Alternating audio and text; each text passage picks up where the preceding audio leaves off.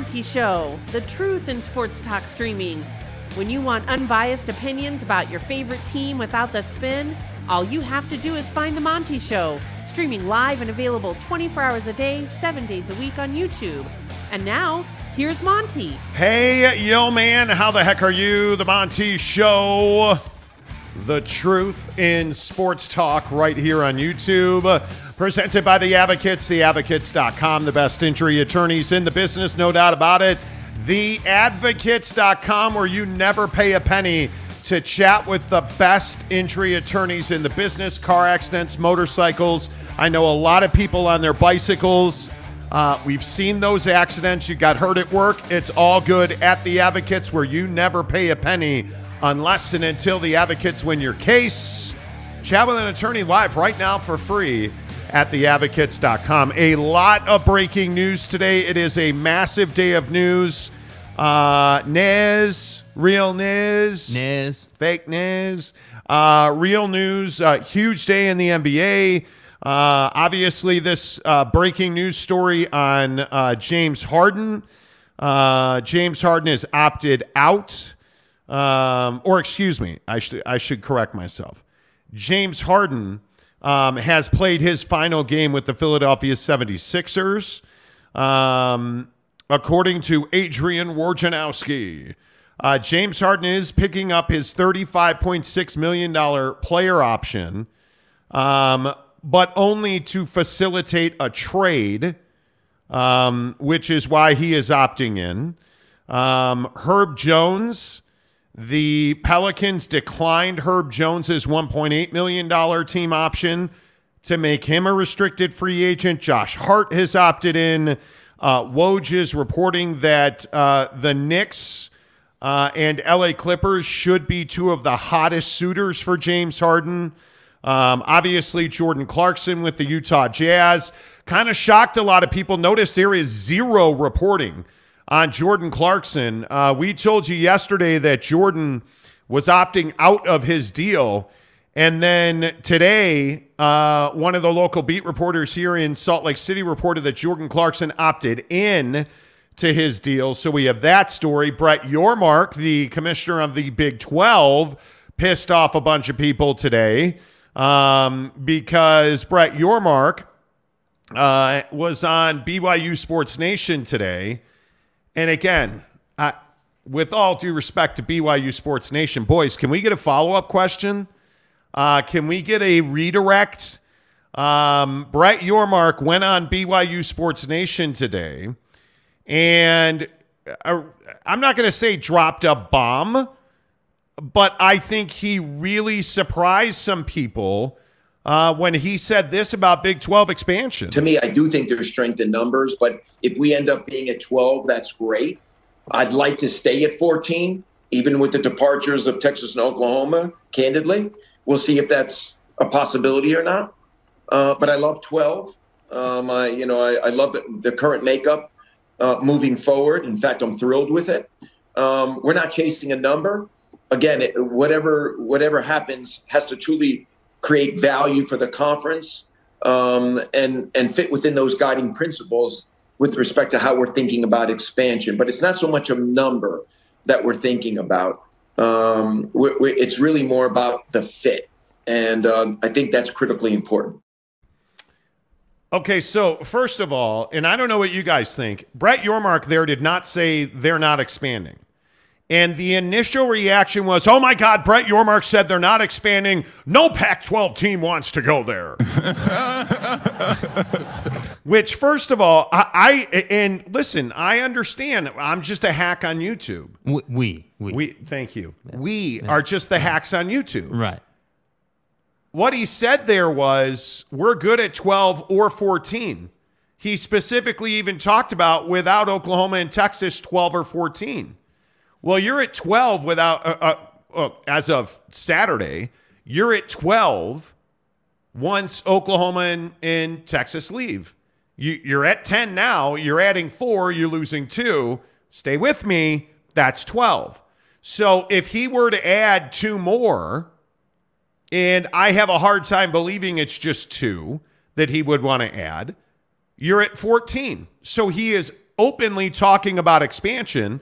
Jake, am I misreading what Brett Yormark, the commissioner of the Big 12, said? No, and I, and I think this is the brilliance of Brett Yormark because he's saying everything he needs to say while saying nothing at all, really. I mean, what really has he said that's like shocking or breaking news there? And, and I think this is the brilliance of Brett. He understands how to play the game. So, so what did he say? He said, okay, hey, we're we're good at 12. I'd love to stay at 14, but I think our our conference and and basically the fit of the current member institutions is is on point. Uh, I, I, believe he said, in fact, I'm thrilled with where we're at at 12. Uh, however, I do see that there is strength in numbers, right? There's some value in having more numbers. So we're not necessarily married to a number. So I'm not married to having 18 teams in this conference Right. or 12 teams in this conference, but I am, you know, uh, married to to looking at expansion based on fit in the Big 12 versus, hey, does adding this team or that team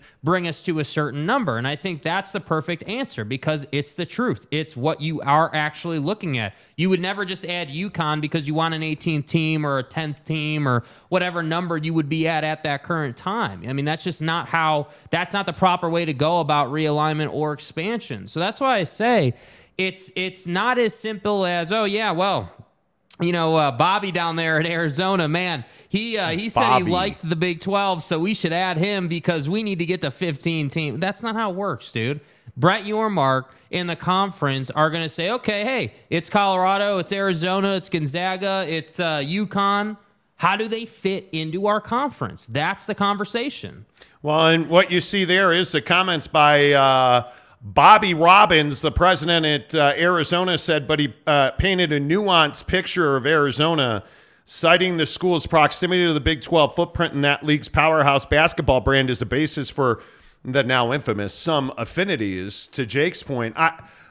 I don't know why the initial reaction is this means they're not going to expand. I, I think it's the exact opposite. Um, I hate 14 teams. Um, I think you need to add four. If we're being honest, I think you need 16 teams. That's just my opinion. Um, I think very clearly uh, Arizona and Colorado are the two most likely there. But again, I, I, I will still maintain I think we need to wait and see what the the upshot of this grant of rights negotiation that is currently going on in the Pac-12 is. Because again, as we've said for a couple of, of days now, we were told earlier this week the Pac-12 presidents have the numbers. Uh, they have the TV deal. They are simply trying to come to an agreement that works for the 10 remaining teams. And I just don't know that they're going to be able to do that. I think you know, listen, Brett Yormark is is in a position where he almost can't lose. I, I think if the Pac-12 stays together, Brett Yormark's fine with that. I think he's going to add Gonzaga. Um, if the Pac-12 does not stay together, or if Arizona and Colorado want to join the Big 12, the Big 12, I think Brett Yormark's going to do that. What I what I don't think is going to happen, and I and again I could be wrong about this, and and I'm sure that you guys will will let us know. I I, I don't believe that that they're going to stay at at 12 teams. I don't see that that is is even a possibility. Mm-hmm. I think if you are at 12 teams, you are going to die. Well, and I think that that's the that's kind of the name of the game, the pursuit of reliability. And that was kind of the basis of the question he was asked. Hey, is there more reliability in more numbers? And and and that's why I say it's the perfect answer because again, it's basically saying, yeah, we're interested in expansion, but we're not doing we're doing expansion for certain reasons and not other reasons. And I think, and I think when like for the Pac-12, the Pac-12 is not looking at expansion because they, you know, want to look at certain fits and make sure that those puzzle pieces work into the Pac-12 puzzle. No, you lost Southern California, so you have a need, so you have to add a Yeah, you have no choice. You don't have a choice, dude. Right? So, But but again, here we are sitting on top of this deadline for San Diego State. yeah, yep. The deadline's tomorrow. You know, like, and I, I if I am San Diego State, I, I, I, you're, I think they're in a perilous spot because you're not going to get. I wouldn't assume uh, you're not going to get a Pac-12 TV deal tomorrow. Uh, I, I think it will not be until after the Fourth of July. Now, which is amazing to say that out loud, but I think that there's a lot of there's there's a lot of ground to cover. Yeah. And I think that San Diego State is in a perilous position because uh, I don't know. Can you stay in the Mountain West now? I don't know that the the the Big 12 is going to add San Diego State. I don't see why they would. I don't know that the Pac 12 is in a position where they're going to be able to expand in the next calendar year. I, I mean, you just don't know. There's so much up in the air until the Pac 12 shits or gets off the pot with their TV deal. Yeah. That it, it's it's as simple as that. And and, and I want to play this Brett Yormark bite again from BYU TV this morning because one of the the major questions here is do you believe listening to this bite? Do you believe that Brett Yormark in this bite because you know all the Pac-12 mouthpieces were like, "Ha ha ha! I told you they're not expanding. Nobody wants to go there." Is Brett Yormark saying that the Big 12 is not expanding? To me, I do think there's strength in numbers, but if we end up being at 12, that's great. I'd like to stay at 14, even with the departures of Texas and Oklahoma, candidly. We'll see if that's a possibility or not. Uh, but I love 12. Um, I, you know, I, I love the, the, current makeup uh, moving forward. In fact, I'm thrilled with it. Um, we're not chasing a number again, whatever whatever happens has to truly create value for the conference um, and and fit within those guiding principles with respect to how we're thinking about expansion. But it's not so much a number that we're thinking about. Um, we, we, it's really more about the fit, and um, I think that's critically important. Yeah, I, I don't I don't know the answer to that question. I don't know the answer to that question. I don't know if 12 is better than 14 is better than 16, but I do know that the Big 12 and Brett Yormark on BYU uh, TV did not say that he's not expanding. Yeah, I mean, it's quite the opposite. He's quite literally telling you how they view expansion. So notice he didn't say, oh, well, yeah, we have a we have a document that says uh, you have to check X, Y, and Z boxes to fit in our. That's not what he said, right? But why is it such a crime for Brett Yormark to say, well, you know, academics matter? And the Pac 12, like anytime anybody in the Pac 12 says academics matter, the world stops spinning and they're stupid. Mm-hmm. Uh, because academics is a revenue stream, right? So I, I, the immediate lurch to, oh my God, the Pac 12 is arrogant. They're not. Brett Yormark just told you the Pac 12 is exactly right. Yeah. You have to have academic synergy, right? But the problem is, do Arizona and Colorado bring you academic synergy? Absolutely. Because the Big 12 is a conference that struggles with academics. Yeah. And you're being weighted down, and it, it's not an indictment on, but you're being weighted down by a university like West Virginia, your East Coast enclave, that really struggles with their academic numbers. So Arizona and, and Colorado, two really good academic institutions, only help this conference if those are indeed the two. Gonzaga absolutely helps the Big 12 with academics. I think it's academics are critically important in these conversations. Mm-hmm. And again, please don't lose your mind over it. I understand it. I get it. I totally get it. What I'm telling you is that you have a situation here where Brett Yormark absolutely, positively, and in no way, shape, or form said that expansion won't be coming to the Big 12. He simply said, is it 14 teams or is it 12 teams? I like 12, I like 14 We'll be at 12 if we can't find the right fit. Which I think, and much to uh, Jim Bagley, our newest member, Jim Bagley. Let's, let's go, go, baby. Let's go, Jim. Way to start off Thursday, Jim. Uh, Jim's point for $5 was any chance he said the smaller number is to create some urgency for the four corner schools. I think it is a shot over the bow, much to your point, Jake which Brett Yormark does not speak off the top of his head. No, this, never. Uh, it's a clinical answer the way he said I, it. I, I totally agree. This is a calculated, well thought out because you knew, you knew. We've been asking for Brett Yormark for a very long time on this show.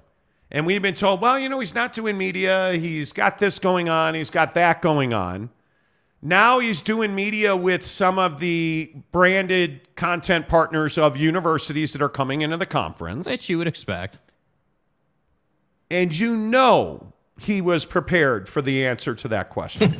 Excellent strategy, sir. That is not off the top of his head. I think he sent, I, I agree, Jim. I think he sent a message to some people, which is to say, hey, if you want to be here, We're open to expansion, but it's not going to be 10 teams. Yeah. It's not going to be I, I I think what he said right there was it's not going to be 6 teams, which is what we've been telling you. I don't believe unless it is a catastrophe, the the new media rights deal in the Pac-12. Unless it is, you know, 15 million dollars Man. then everybody's out. But if it's $25 million, I think you're you're you're simply going to lose.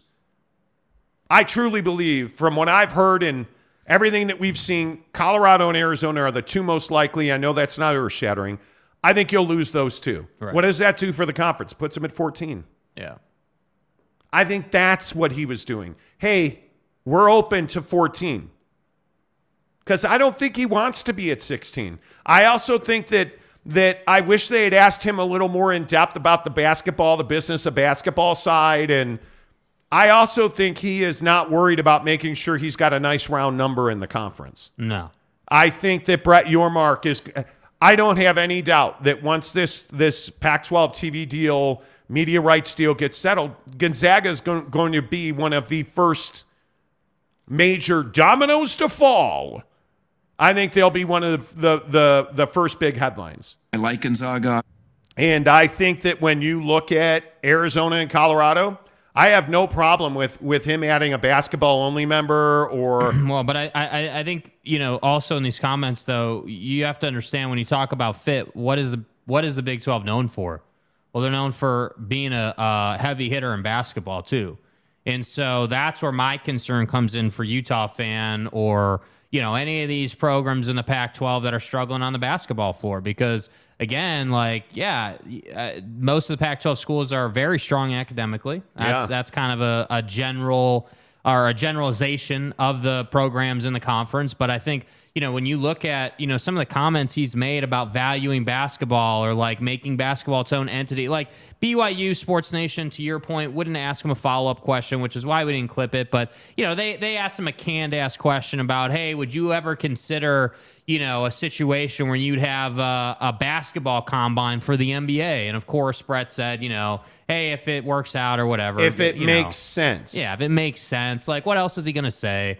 Like they, but they didn't specifically ask, hey, how much does basketball matter when it comes to expansion? Because my opinion is basketball is a massive portion of expansion. If you're Brett Yormark, you are not. We're talking about Arizona with all due respect to Jedd Fisch and his comments yesterday. yeah, Arizona is a basketball powerhouse. yeah, And when you look at Arizona, if the in you know, this goes back to the conversation of what can the Pac-12 afford to lose or not lose. Mm-hmm. If you lose Arizona, what are you going to do about college basketball? yeah. I don't know. Like that's rough on the Pac-12. Arizona would be a I think it would really really be very difficult eh, eh, to lose Arizona in a basketball conversation, man. Then I think you have no choice but to add San Diego State. and you may well have no choice but to add San Diego State anyway. They've they've as much said that they're going to be added to the conference. So yeah. yeah. But if you lose, if you lose Arizona basketball on top of UCLA basketball, I mean, you just got crushed in basketball. Yeah, and that's why I say, like, I, I understand that San Diego State had a strong showing this year in basketball, but I think, you know, there are a lot of caveats with that. And again, I, I don't mean to make it personal with San Diego State fans at all. I, I just think if you're looking at expansion, like, you have to be honest about the situation. I, it, like, you have to be honest and say, hey, well, okay, if you put San Diego State in the Pac-12, there, I, I think San Diego State would be fine in the Pac-12 on the basketball floor. I, they wouldn't have any issues. But I think in the Big 12, I mean, you're you're swimming in deep waters, bro. Deep I mean, th- those there's some of the programs in the Big 12 in basketball are just absolutely behemoths. So that's why I say, like, I just I just think it's a different a different thing, and that's why I think San Diego State, going off of what Brett said today in this interview. San Diego State to me is not a perfect fit. They're not like a great fit. Could it work? Yes, but but is it a great fit? No, not necessarily. I agree. Cleveland Rocks gives us $20 to say a contribution for your new backdrop. Have Wow. a happy have a safe fourth go Browns. And did we Go talk about the backdrop? I don't think we did. Did I don't, I don't Uh, think we. I don't. I don't know that we did, man. Um. All right. Let's get. Uh, let's get your comments in here. By the way, by the way, thank you so much for supporting the show. This week has been Um, one of the top five biggest weeks in the history of the show. We really appreciate you guys being here. Remember, we will be live tomorrow, 8 a.m. Pacific, 11 a.m. Eastern Time. Uh, tomorrow, we will do three hours from 8 to 11 uh, Pacific Time. So make sure that you stick around for that. Tomorrow morning, 8 a.m. Pacific, 11 a.m. Eastern Time, right here on The Monty Show, uh, our last show of June. Yeah. June, you guys, June is over. Yes, it is. And I'm telling you, June flew by. What a great month. And let's power up July with some buckshot, right? We tell you about it every day. Played 18 holes this morning of terrible golf. And why did I play poorly? Okay, you Uh, did not play poorly. I did. Uh, why did I play mediocre golf? I did not have buckshot. I forgot my buckshot. And what happened on like 14, 15, 16, 17 fell apart on 17 and 18 because I didn't have my buckshot. It's mid. It's very casual. Yeah, it's You're a bad casual. thing. Don't forget it uh, because it makes that much of a difference. And I will tell you that when I golf without buckshot, I absolutely feel it because buckshot isn't something that's going to give you a bunch of energy right away. And then you crash like all the competitors that are full of sugar. No, no. It's only 100 milligrams of caffeine, but it's got quality ingredients that lift your mental. It gives you a kick mentally, and you feel clear. You feel more energetic. And that's what I miss in my golf game. You know, I have these awesome PXG clubs, and when I am off mentally, I'm wasting a beautiful piece of equipment, right? Mm-hmm. So when I am up at Canyons on Saturday morning at 7 a.m. on that first tee box, you're darn right. I am going to have buckshot with me. I am going to have Miami bucked up, zero sugar, great lift. I am going to have the buck bars. And you guys, again, these bars, people are absolutely raving about the brand new buck bar from Bucked Up. Go get them. We want to give you a free sampler pack. They're in the description below. I'm telling you, the best part about Buck bars from Bucked Up, they are the ultimate guilt free treat because they taste like a candy bar because they use things like date.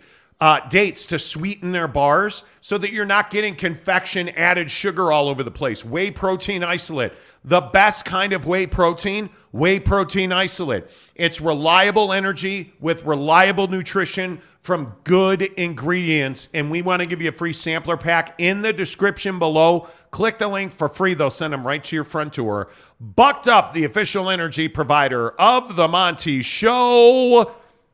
Let's see. Look at you guys contributing. Really appreciate that. Just a rowdy dude from South Carolina. Go Cox.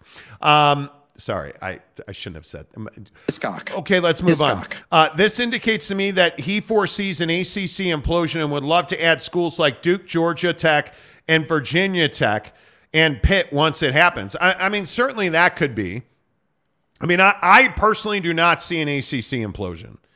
And I think one of the things that we have to remember, and you know, Rowdy, I'm not saying that you're wrong, but I think one of the things you have to remember about the Big 12 is if it's available to you now, it'll be available to you down the road. If a, if a Yeah. year from now or two years from now, North Carolina called Brett Yormark and said, We want to join the Big 12 he would he would be like, "Yo, bro, I'm gonna fax over the paperwork right now."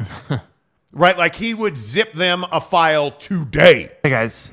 Right? So if you're Duke or North Carolina or you know, I, I mean, I think the Virginia schools are incredibly valuable. Uh, obviously, Clemson and Florida State are SEC schools. Let's not even joke. Let's. Yeah. There's nothing to talk about. But I think when you look at the ACC, that membership is so valuable, and they're struggling under the weight of this grant of rights.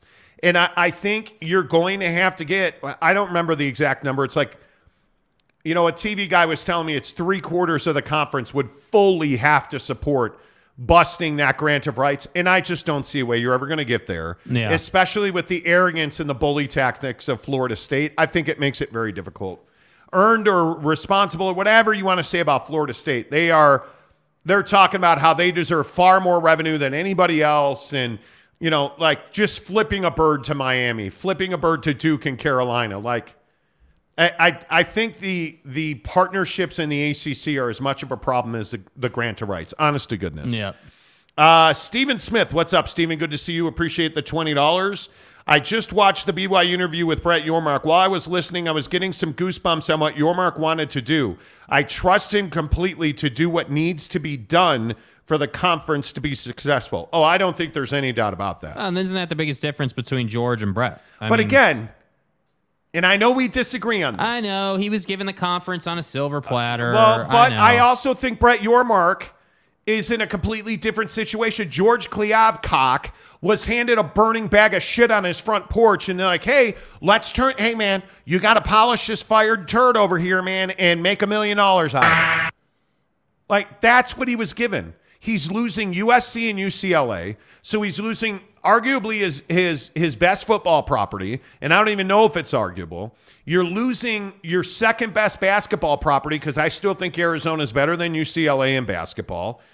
You're losing a, two really foundational pieces of your conference. You don't have a TV deal. You probably don't have the you probably don't have the needed recipe to get a TV deal that will keep the conference together. And on top of that, you're probably losing Arizona and Colorado. Like wh- he Brett Yormark has had a year to just not even walk away from the, the Pac 12, to sprint away from the Pac 12 in business dealings, to, to whether it's the combine or Mexico or Rucker or all of these things, like adding a commercial division, and, you know, talking about, you know, uh, money making, like having a year head start to build a basketball brand. Because, again, I would tell you, the Big 12 is not competing with the SEC or the Big 10. Let's be really honest about this. You're not on that level. You're competing with the ACC and the Pac 12. You're competing with the, the, the, the lower tier of P5 conferences. I mean, that, that's the God's honest truth. And I don't know that there's much of an argument. The big, because of the money they make and the swagger that they bring to the table, the Big Ten and the SEC are the top two conferences in college sports. Does that mean they're the best football conference? No. The best basketball conference? No. But when we're talking about business and dealings and operations, the Big 12 is competing with the Pac 12 and the ACC. Yeah, and, and you know, my honest opinion is that it's it's kind of this weird thing because of everything Brett's done so far. I almost feel like the Big 12 finds itself on its own sort of tier right now. Like the ACC is kind of a mess. The Pac 12 is the Pac 12. Like, I agree, those three compete with each other, but it's almost like this thing where it's like, hey, SEC, Big 10, Big, Big 12 under those two, and then ACC and Pac 12 figuring out how their conferences are going to implode. Exactly right. And and that's what I think is so interesting. And, and I don't even disagree. You know, Brett was handed a much better situation. That's not arguable. But but what I disagree with is that George, you know, George eh, had no way of preventing the SC departure. I No do way. think but but I do think a better businessman, a better negotiator, a better operator. I do think there could have been opportunity to prevent the backstabbing Well, because for certainly, Kliavkoff has said some really stupid shit. Like he is, he is, Yeah. he has put some holes in his own foot with his shotgun. There, there's. I mean, you did nothing to incentivize Carol at USC not to backstab you. I guess is my point. Like, you didn't do anything to be like, "Hey, yeah, Carol, By the way, we've got X, Y, and Z. Like, we're attractive too." Basically, everything you handed her was like, "Yeah, we suck here, here, and here. Hey, the Big Ten but wants I, you. Go I ahead and think ship it I out." think that bed was made with with Larry Scott. Yeah. I, I, I truly I do. yeah, I Yeah. think there was so much. Uh, the the Pac-12 has has done some really dumb things. back of the envelope calculations. The the certainly the most ardent of Pac-12 supporter has to agree, and I am probably that. I am probably the most arduous Pac-12 But supporter. wait, I thought you were a big Big Twelve guy. Big Truck 12 stop conference. We get right flyover stuff. yeah, I'm a man. I'm just telling you, the Pac-12 can still be an elite conference. yeah. but you just have to find a, a way to live another day. And the biggest question I have is how serious is is Brett Yormark about crippling the Pac-12? Because if we're at 14 in the in the Big 12, the Pac-12 is going to be here for another decade minimum. I'm for real. Minimum. Yeah. They will get another TV deal the next cycle around. They will probably add teams and expand. Well, I think that that point is very relevant right now. Hey, this this media deal right now not going to be ten years, dude. This No. media deal right now is going five to be years maximum. Five years tops. Yeah, Yeah, and you I have to be. And and the the there's risk here, right? But if Brett Yormark wants to put an end to the Pac-12, Yeah, he could do that. He could absolutely do that. But I don't think he wants to be that guy, and, and justifiably so. This is the Big Ten conversation. The Big Ten doesn't want to be seen as, you know, the, the Frankenstein walking in and just stepping on top of Kliavkoff's face. Like, right. I think there's decorum. I think there are ethics. And I think guys that operate at Brett Yormark's level care about ethics and decorum. Yeah. And I think if you want to be in the in the Big 12, I think there are spots available. I think they need to get to 16, and I think they need 16 because I think that does far more damage to the Pac-12. Because you don't want to make the same mistake that the Pac-12 made with the big with the Big 12. Because you probably if if Carol Folt at USC hadn't signed paperwork behind your back allegedly with the Big isn't 10, dry yet. Would they have called Oklahoma State or Texas Tech or Somebody. would they have tried to pull teams out of the Big 12? Well, I think, of course, they would have. That's what the whole meeting was about when she was like, nah, we don't need to do that. Right? That's what the whole thing was about. In all, in all seriousness. I also think, though, what's really interesting on the flip side, the counter argument to the Big Ten poaching Big 12 teams, I think the Big Ten was so hot to trot after USC because it's the Pacific time zone and they didn't have it.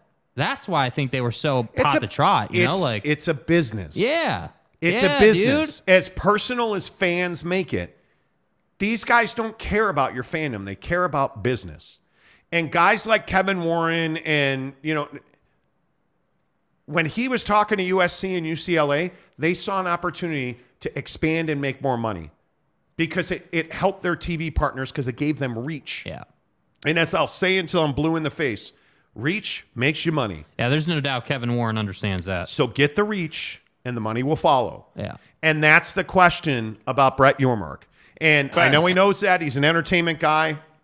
I'm looking forward to talking to him uh, at Big 12 Media Days. Uh, don't forget, we'll be live in Dallas coming up on July 12th and 13th at AT&T Stadium.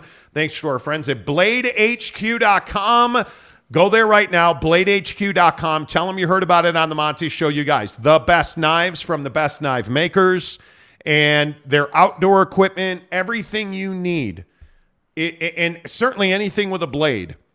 Anything you need, anything you want, bladehq.com. Their customer service is second to none. Having interacted with their staff, having talked to, you know, their founder Mark, they're a good local company here in Utah. And I'm telling you, Blade HQ has everything that you need. If you're an outdoorsman, if you're somebody that has an affinity, a certain affinity, Certain affinities. uh, for blades and knives, you got to get to bladehq.com. Yes, a yes, great yes. company. Go check them out. Tell them you heard about it on the Monty Show. They are our presenting sponsor for Big 12 Football Media Days, July 12th and 13th, live in Dallas, Texas. Uh, Steve gives us 20 more dollars. Thank you. Yormark even said that if the conference and the team say, uh, stay true to themselves, they will succeed in whatever they do and want to double down on making sure basketball conference the number one conference in basketball. Okay, do we still have the clip about him talking about monetizing basketball? Because I, I really feel like this was if you if you want to talk about things that Brett Yormark has said that kind of rock the boat in terms of hey, people are paying attention now. People are like, hey, dude understands how to make money. When he's talking about, hey, we need to monetize basketball, yeah, I think George Kliavkoff, you know, paid attention. We'll explore opportunities to further monetize basketball when we go back into the market after this new TV deal.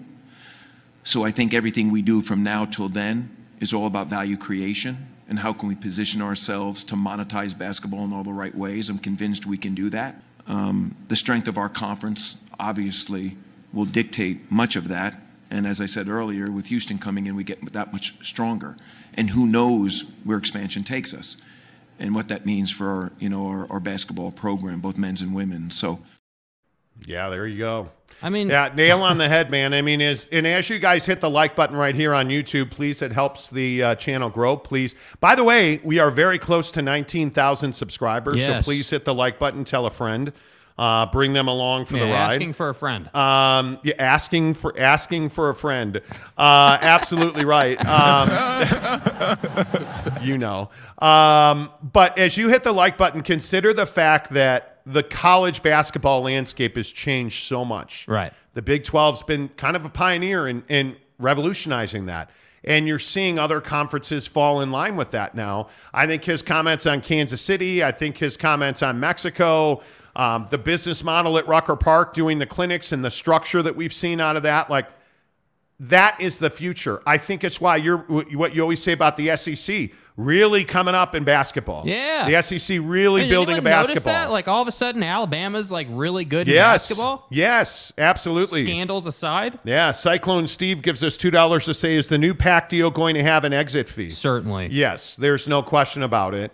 The the question is, as our friend up in Portland on the radio was talking the other day about SMU paying seventy million dollars to join the conference. Like it, it, I don't know that anybody believes that. Right. I, I truly don't, with all due respect. Right. I don't think anybody believes that. But I'm curious now with with the future of expansion, and, and I, I wonder your thoughts on this. Is a is an entry fee simply paid by taking less revenue early in your time in the conference? Is is that what the modern era of hey, pay us seventy million dollars SMU, which I don't believe is true, but hey, pay us X amount of dollars, you can join the conference.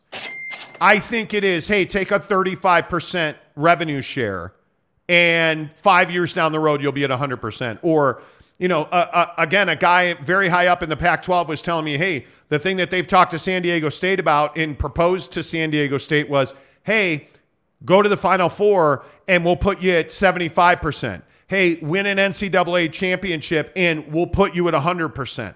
Like these performance incentives to earn your way, to merit base your revenue in the Pac 12. That makes a lot of sense to me because who's paying for San Diego State? And listen, Adela De La Torre, the president at San Diego State, going on and on about how it's the pro rata we deserve, even though that's not a real thing. Don't lie to me.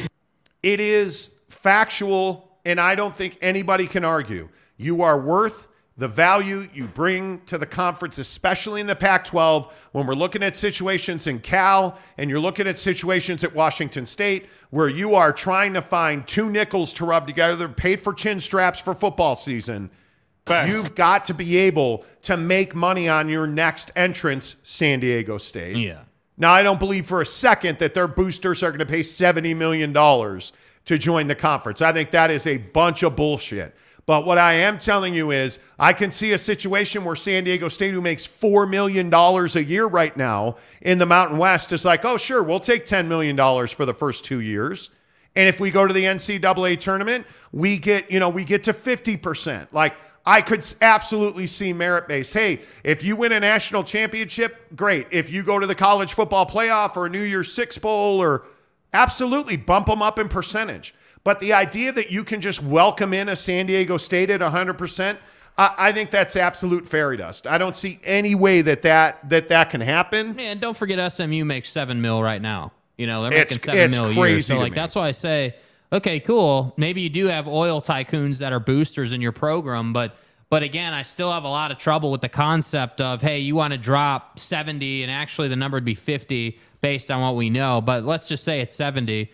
You want to drop 70 mil to make nothing back? I, I just don't for see two how that years, for two calendar years. Yeah, The I mean- idea, and again, what we're talking about is our friend up in the Northwest, the Pac 12 mouthpiece, said the other day on, on the Pac 12 podcast, hey, uh, you know, SMU uh, has boosters who are going to pay $70 million so that SMU can join the Pac 12. That's never going to happen.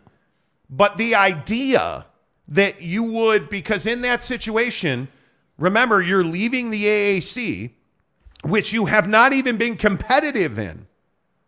SMU has never competed as an elite team in the in the AAC. Yeah. So now you're going to pay 70 million to get your ass handed to you in the Pac-12.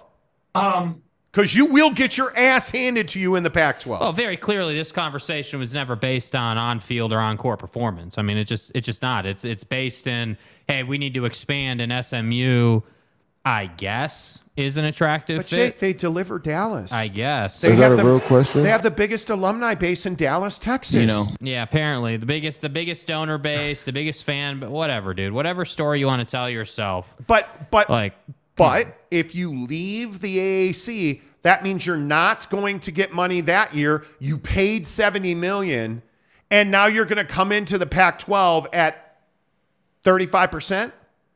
You're talking about years of losing money. Yeah, thirty-five percent, and you're hoping for some brownie points for bailing the conference on out of its mistaken accounting with Comcast. Come on now. That's ridiculous. Uh, Rowdy uh, gives us $10 to say Clemson isn't hurting for cash. Oh, certainly. in not. God's name, image, and likeness. Uh, the money that Clemson generates, the money, Dabo, and I think most people know this. Dabo is one of the most prolific fundraisers in all of college athletics. We built this program on NIL. he is unbelievable We really did. when it comes to fundraising, boosters, corporate sponsors. The only one better than him, uh, and I'm not even bloviating. The only fundraiser that I've seen who is more prolific than Dabo is Nick Saban. Nick Saban is a better man than you are. And Saban walks into a room, and all of a sudden, people start pulling out money clips. It's Roll biz- Tide. It's- Buddy's dancing in the living room, and Dude. everyone's like, "Hey, how much money can we give you, bro?" But I think that Nick Saban dancing clip in the living Come room, on, bro. is a is a really good example. This is Nick Saban. This is a true video. That's Nick fucking Saban right there doing the electric slide in a recruit's living room. Uh, th- he's in a recruit's living room dancing with his grandmother for crying out loud. Roll Tide. Anyway, Dabo Swinney is one of the most prolific fundraisers in the entire industry. yeah, Clemson's not hurting for money. Yeah. Um, we have a, a thing called the IPTAY that fans have to pay into every year to buy football tickets. It generates like 40 million a year. you have to enter nuclear codes, bro. But this is what most universities have. Um, I can tell you Notre Dame's got it. Utah absolutely has it. I can tell you SC and UCLA have it, where you have to pay into, um, you know, like at, at Utah, it's the Crimson Club. Yeah. you have to buy into the Crimson Club, and it's it's you're talking about tens of thousands of dollars just for the right to buy season tickets. Yeah. Well, and I think uh, what was it? Uh, I think it might have been Colorado. I can't remember who it was. The report that came out, I think last week, about how you know a certain stadium held sixty-eight thousand seats, and the season ticket holders to the public were sold out. In addition to 20,000. Co- Colorado sold Yeah. out every single available ticket Yeah. for the upcoming season. including standing so room. Their their uh, high tier ticket pricing, which is the clubs, uh, all of their season tickets, all of their game day tickets, all of their every ti- there is not a ticket available for purchase at the box office. You're going to have to buy them through secondary markets. And it's there is Wild. a it, it, but there's a ton of schools doing that. Yeah. USC's another one. Yeah. that is eh, absolutely dominating. So yeah, I I I don't know where we if we we never said Clemson was hurting for money. I want to make that very clear. No, I I've- think I think a lot of people are wondering how the premier brands in the ACC are doing given the ACC's current predicament. Yeah, I, I don't know. Yeah, I, I don't I don't know. Um, let's see. Laura Weiss says Joey climbed a crane. Larry Pilgrim, when you have Colorado, Arizona, and Kansas football in your conference, insulting SMU is a rather rather hypocrisy. Uh, What- I, what do you mean? I would also not be insulting Kansas. And by the way, SMU, nobody's insulting SMU. And Colorado, Arizona, and Kansas are not in the same conference, Larry, with all due respect. Arizona's in the Pac 12, Colorado uh, is in the Pac 12, and Kansas is in the Big 12. So I don't know where the idea that those three are in the same conference are from. And nobody's insulting SMU. It's fact. They have not competed in the AAC. Not one time have they been like the juggernaut of the AAC. Yeah. They've had one year in the last 10 So my point is, SMU's. Let me get this right. You're going to pay seventy million dollars, allegedly, according to Mr. Radio Guy in the Pacific Northwest. You're going to pay seventy million dollars to join the Pac-12, which is, I think, the second best, arguably the second best football conference in the country last year. Yeah. You're going to pay seventy million dollars. I do believe that your football players will be permanently disfigured playing football in the Pac 12. So I said, yeah. You haven't been able to compete in the AAC. And the idea that you're going to roll into Autzen, that you're going to roll into the Coliseum, that you're going to roll into Rice Eccles up in Salt Lake City, Reser fucking right, Reser in in Oregon. Do you do you really think that you're going to Corvallis? SMU's going to go to Corvallis, Dude. and win a game No. in the next five years. So I'm saying Like- it's not about football. It's just not. It's It- not. SMU dude. is not about on field or on court performance. And if you're taking that personally, man, like Larry, I, I love you, bro, but if you're taking that personally, that's that's a you problem. With all due respect, like SMU just is not, i- i- you know, and it, it's not controversial to say SMU No. is not a Power Five program. No, look at DeWap, Domer Wap. Fantasy Island is uh, suited uh, is uh, suited for Kliavkoff. The plane, the plane. You remember little dude on Fantasy Island? Oh, that show. I always get I always get a little misty talking Who about the is that guy? TV. Oh, Mrs. Monty and I watching Emergency last night. Mm, good show. Uh, MJ Bissett, delusional SMU fans are on North Texas fan boards boasting about what they are going to do with NIL in the Pac 12. But according to Mr. Radio Wizard up there in the Northwest, they already have the second biggest collective in the Pac 12. Which I thought your best point yesterday when we were talking about that is, bro, if SMU's collective is the second biggest in the Pac-12 allegedly, that's embarrassing for the Pac-12, bro. That And, is. and by the Dude. way, you have a massive collective. What the fuck is it doing? Because you're not winning games. Nothing. you're not winning dude. games. You, Because it's garbage. hello? Oh, hang on. No, let's see. Here we go, here we go. Seventy million dollars. Thank you, thank you, Radio Wizard. You can come in. Seventy million dollars to join the conference. The what would be the second largest collective in the Pac-12, and you can't win G5 games. Um, what good is I don't. I don't know. I, I, I don't know if. Uh, What I don't know is it? quite. I don't quite know how to answer that, to be honest. Um, And this is not insulting of SMU. I'm a, I, I'm asking SMU fans. You have all this money. Oh, we got oil guys and drilling guys. We got pipe and drape dudes. Count turds. I mean, it's amazing. Like the trade schools in this conference, holy shit. You have this huge collective and all of this money. Do you have a talent evaluation? Because where is um, um, what's it kidding you? Cool. SMU has beautiful uniforms. Beautiful uniforms. You know. Somebody help me. I have to admit, putting SMU on thumbnails is a very beautiful proposition. It is amazing to me.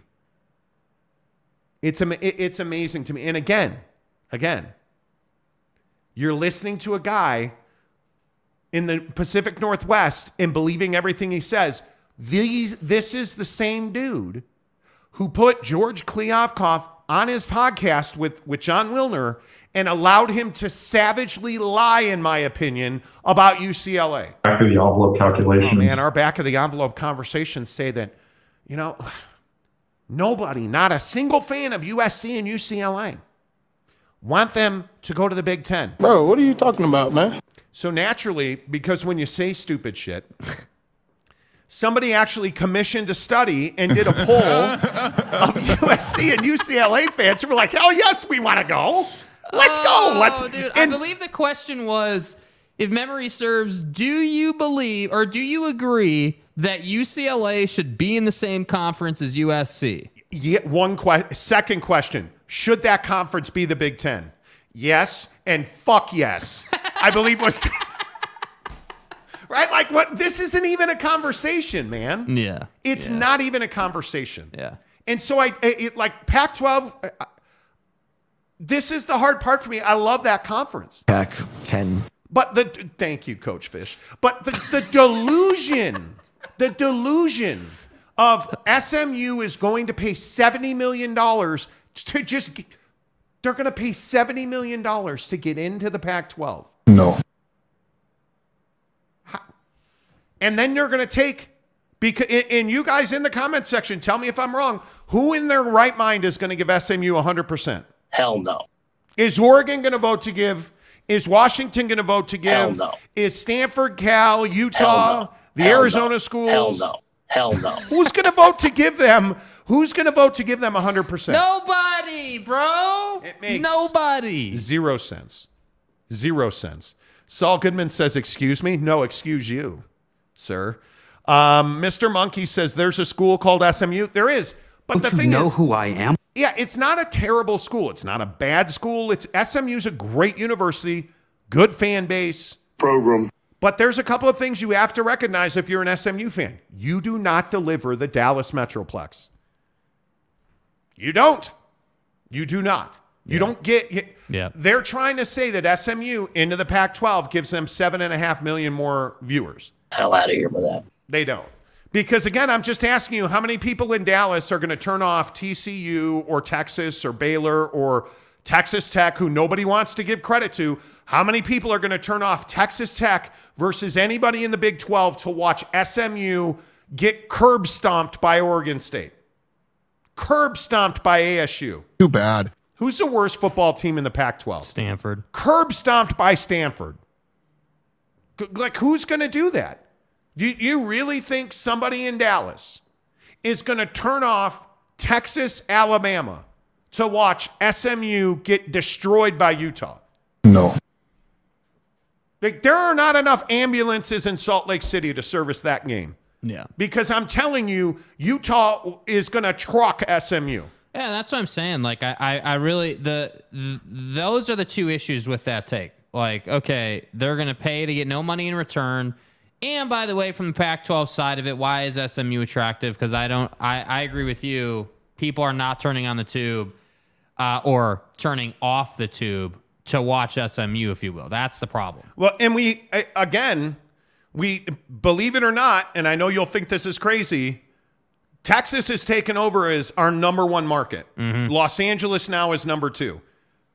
So all of my Texans, tell me that you're going to watch SMU get get or, or Oregon SMU. You're going to watch Oregon SMU over Texas and anybody in the SC. Texas, Georgia, Texas. 250,000 Texans a month watch this program. Can I get a couple of Texans in the comment section talking to me about SMU? Yeah. Uh, Tanner Plummer, I hereby declare the Canzano shall forever be known as Mr. Radio Wizard. Yeah. Uh, Provo Cougar fan, Jordan and BYU was forced to play with their practice squad QB. Okay. Okay. OG Gary, Gary, how the heck are you? SMU will get piped in any P5, easy 60 to 3 win. And that's the other thing. How I think, dare you? That's the other thing I think people don't understand. Like when you're a s- in, in, you're a G five football, and anybody who knows recruiting knows this. Yeah. When you're a G five program, you there are just simply high schools you cannot call. You cannot walk into certain like SMU can't go recruit at Mater Dei in Los Angeles, Orange mm, County. You're not going to Westlake to recruit their quarterback. You're not going to Ohio to try and pull offensive linemen, right? You're, you're not you're not doing that. So now all of a sudden you get into the Pac-12. Now you got to go like form relationships. And look at I'll use Utah because they're one of the last schools into the Pac-12 recently. Look at the Dennis Erickson hire at Utah all those years ago. Yeah. Why was Dennis Erickson such an important hire at Utah? Well, because he created a pipeline to Florida. Who do you know, sir? Yeah, he created a pipeline to Florida, which has gotten them several significant contributors on that roster. That's right, T. And if you look at Los Angeles and you start like you're hiring guys now, like and and to Kyle Whittingham's credit, he used his relationship network and he brought in a bunch of dudes who exponentially grew his reach. Lincoln Riley. Right? Like you look at Lincoln Riley. Lincoln Riley can walk into any high school. He can walk into any college, eh, JUCO, anybody's house and be like, hey, why don't you come play football for us? Like, it's just assume the starting quarterback at Mater Dei is getting an offer from USC. Yep. He's getting an offer from USC. What's up, motherfuckers? Right? Like, you're, just, you're just assuming that. What does SMU say to a quarterback at Mater Dei? Hey, we're in the Pac 12. Like, Good. no, I'm good. I'm going to go play in the Big Ten. That's what they say. Yeah, That's dude. what they say, right? It just, it just is, man. And it's not. I mean, no disrespect to SMU. Uh, Gary Godoroff, can I update myself on the show when in the hospital? I want to make sure it's okay. You, what, are you in the hospital again? Yeah, Gary Bear, let's hear it, dude. What do you got, bro? What's going on? Yeah, what's up, bro? Tom Dean, how are you? Computer rankings at the end of last year Kansas 56, SMU 59, Arizona 68, San Diego State 91, and Colorado 143. Rankings in terms of what though? Is that is that education? Is that Colorado 143. Yeah? I mean, what Football. Are, I'm assuming that's Uh, football. It has to be football, right? yeah, I mean, that's, football yeah, for yeah. sure. Jeez. Uh, Larry Pilgrim for $2. I was responding to people in the chat, not you. Okay, good. Kelsey Hamer, appreciate the $2. Kelsey, thanks for the fiver. This just in SMU is now offering handies at home games. Hiscock. Hiscock. Hiscock. Wow. Handies at home games on a two on a two for one to pay back the oil companies who loaned sparked them the money. Bro, Here I am. All right, uh, here at SMU, we'd like to uh, uh, all the boosters in the room. Okay, cool. Hey, oil guy, we're gonna need you up front. Uh, hey, we want to introduce our new program for boosters. It's called Handies at Home Games. It has a nice ring to it. Hey, get this one. Comes off the tongue real nice. Yeah, speaking of not coming off the tongue, here's Sheila. Um, she's our new intern. She's, Hiscock. she's handling the signups for Anita the Dick and Ming. Handies at Home Games. Nice. Ni- was that yeah? Kelsey, nice. Who paid us five dollars to say that? Very nice. Uh, Rowdy, Kansas football sells tickets at Ross Dress for Less when you are in line for the register in between the pirouettes and chocolates Uh, okay. for three ninety nine. Okay, okay. Hey man, I'm telling you, I'm telling you, Kansas is going to have another good year. And then what are you going to say? What are you going to? Because Baylor and Kansas are, I think, are two teams that are going to be significantly better. My only question is, how good is Oklahoma State going to be? Because I can't see a massive change on that roster. I don't see a I'm a massive man. change on that roster. yeah. I do not. And it's concerning because I think Mike Gundy needs to step up. That conference, the Big 12, needs Oklahoma State desperately. And something's just a little amiss there. Maybe he's talked about Oklahoma too much. Maybe Because it's garbage. maybe he's talked about Bedlam too much. I don't know. But come on now. Come on now. Let's go. Right? Yeah. That's that's what Might we need. get And- going here. And I don't I don't know how you fix it. My guess would be you just throw a couple of calzones down in Stillwater. At Papa Murphy's, we do more than just pizza. We do calzones. Papa Murphy's does calzones? Oh, I think you mean I do the calzones.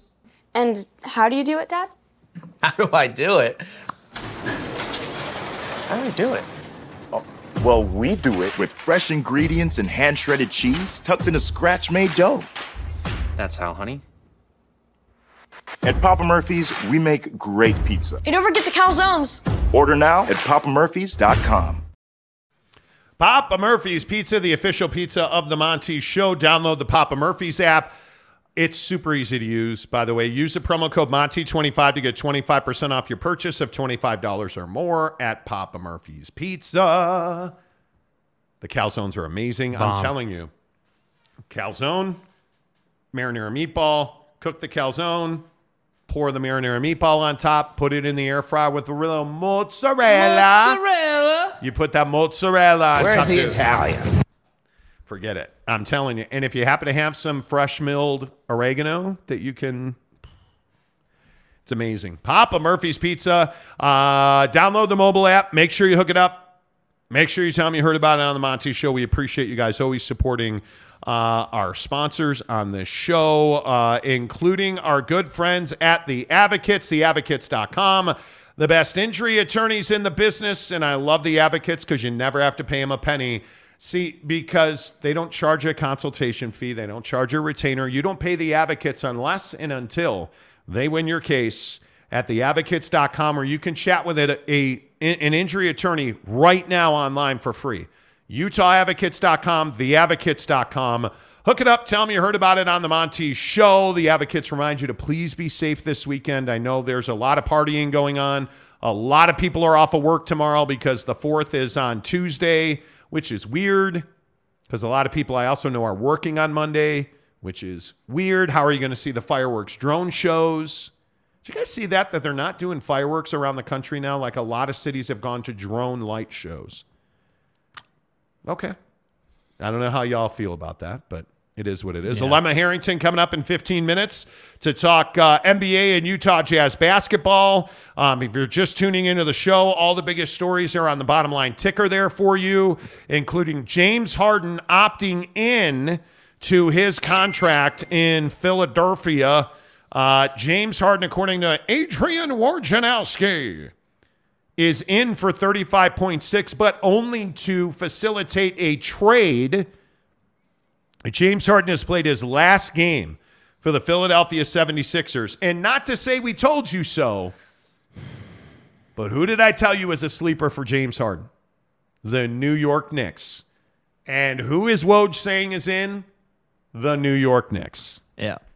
Just telling you. It's a three horse race right now, allegedly. There was just an update that Oh, said that allegedly. uh, Ishbia and the boys in uh, Phoenix are uh, Oh, allegedly be- making a run. He'd be an incredible fit. Now, that said, Kevin Durant, James Harden, and Kyrie Irving have set historic numbers for trade requests at seven combined in the last two seasons. But, you know, hey, let's put those guys together again and maybe we can create Brooklyn oh. 2.0. But also, also by the way, Kyrie Irving is going to go visit with the uh, Phoenix Suns. I don't know if Yeah, you guys next saw question. that. Yeah, Kai Rizzle, everybody's favorite anti-Semite, Yeah, please is- respect my privacy. He's going to go meet with the Phoenix Suns uh, when Mm-hmm. free agency opens. I think that's going to be interesting. So Alema Harrington will join us uh, coming up here in about 15 minutes. Thanks to our friends at TryDayTrading.com. TryDayTrading.com brings you all of our NBA free agency and NBA, Utah Jazz talk. And they always present Alema Harrington every week right here on The Monty Show. The biggest stories in sports today. Certainly this Brett Yormark situation. Brett was on BYU Sports Nation today at BYU over there in Provo, Utah. Um, and he he very much, I think, sparked a debate in this country about what the Big 12 is doing. And Pac 12 supporters today were all over the place saying that Brett Yormark said that the Big 12 is not going to expand. And, you know, their belief is that no Pac 12 team would ever want to go to uh, the Big 12 and that no Pac 12 team has talked to the Big 12 and which we all know is not the case. We've reported repeatedly. We have talked to, I think, every member of the, the Pac 12 at one time or another who has told us, yeah. And I can tell you, Washington State, Utah, like uh, just about everybody in the Pac 12 has told us, hey, we've had conversations, varying degrees of interest, but it's up, it, it, it, it's a matter of due diligence, responsibility to make sure that you are talking to all of your alternatives. Right. And I, I just think that it's amazing how many Pac 12 fans are like, oh, nobody's ever talked to him. It's like, okay. And then, yeah, Brett Yormark today um, talking about 12 versus 14. Do you think Brett Yormark says here that the Big 12 is not going to expand? To me, I do think there's strength in numbers, but if we end up being at 12, that's great. I'd like to stay at 14, even with the departures of Texas and Oklahoma, candidly. We'll see if that's a possibility or not. Uh, but I love 12. Um, I, you know, I, I love the, the current makeup uh, moving forward. In fact, I'm thrilled with it. Um, we're not chasing a number. Again, it, whatever whatever happens has to truly create value for the conference um, and and fit within those guiding principles with respect to how we're thinking about expansion. But it's not so much a number that we're thinking about. Um, we we it's really more about the fit, and um, I think that's critically important. Yeah, that's why I think you know, uh, the- you know, Bobby over at uh, Arizona, Bobby. with, yeah, good old Bobby, uh, Bobby Robbins. Uh, that's why I think they're talking more about, hey, we have we're a good fit here, rather than hey, the Big Twelve has a need for more teams. That's why you notice that you know these administrators, these presidents, these ADs, with the exception of Arizona Schemers. State, eh, precisely schemers, you know, are are trying to sort of hedge their bet, if you will, uh, and and and try to position themselves in a way where they feel like a strong fit for the conference. And again.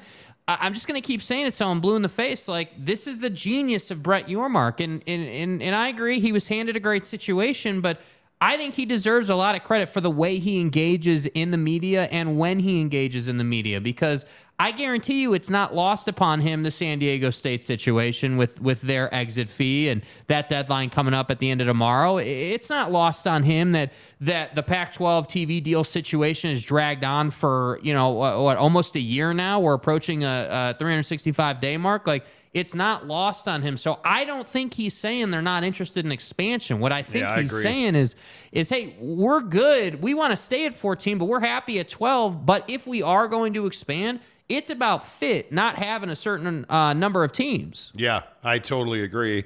Um, uh, Laura Weiss says SMU was very good when they were in the SWAC. They were. They were when it was, you know, Eric Dickerson and Craig James, and absolutely, no doubt about it. Um, I think it's, yeah, I think they were very good in days gone by. Hey, look at this, Brett Yormark's burner account Oh, or okay. burner Okay, phone. again, again, before you read this, if you're going to roll out with this account name, Brett Yormark's burner phone, there are expectations. This better be a good comment. 629 2023 and there is no Pac 12 media. This is astounding. Monty and Jake is re- is this really happening? 1 year ago someone saying there'd be no deal, no one would have believed it. Nobody would have believed it. now, Brett, nobody would have believed it. Yeah. Um, truck stop Gumby. Jake's pink eye will be a 20,000 K giveaway. Are we doing a giveaway at 20,000? You have the sunglasses. Do we have to put them both on? Okay, I have my non, I have my non douche goggles today. Okay. Okay. All You right. Yeah. It's a little it's a little bright over here, you know? Yeah, a little less bright now. Yeah, you know what I mean? I can't. I can't do it. All right. can't All right. We'll tone it back. Uh, Kurt Meyer says STD. What? we'll tone it back.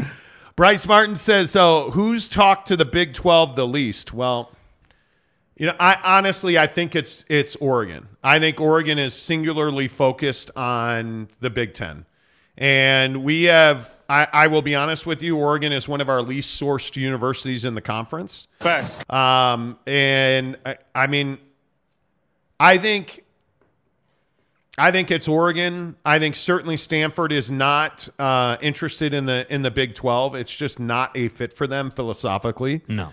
Um, so, but I think Oregon is by far talked to the Big Twelve the least. Well, and I think the angle or the take that a lot of people have run out there about Phil Knight's age and the fact that he's not getting younger is a really interesting take because I Very think that one. matters. You know, I, I think the funding that Oregon gets from Nike is obviously a, a huge a, a huge thing. This is why I have continued to tell you I still, and I know it's crazy, but I still don't believe that there's a single member of this conference who is just champing at the bit to get out. Yeah. I think, I, like, Oregon is a great example. Their best opportunity to win a national championship in college football is to stay in the Pac 12. Yeah. It instantly gives them a seat at the table. But now the problem is you've got USC this year. So I think a, a, a university like Oregon has a vested interest in keeping the Pac 12 together because if they go to the Big Ten, dude, again, it, it, I just think you have such a, a, a difficult road to the top of the Big Ten. Ohio State is not to be trifled with. Yeah. That is a really deep football program, as is Michigan. But do you guys see how like Oregon is is a fit within those brands? Like if you said, oh yeah, It is. Ohio State, Oregon, Michigan.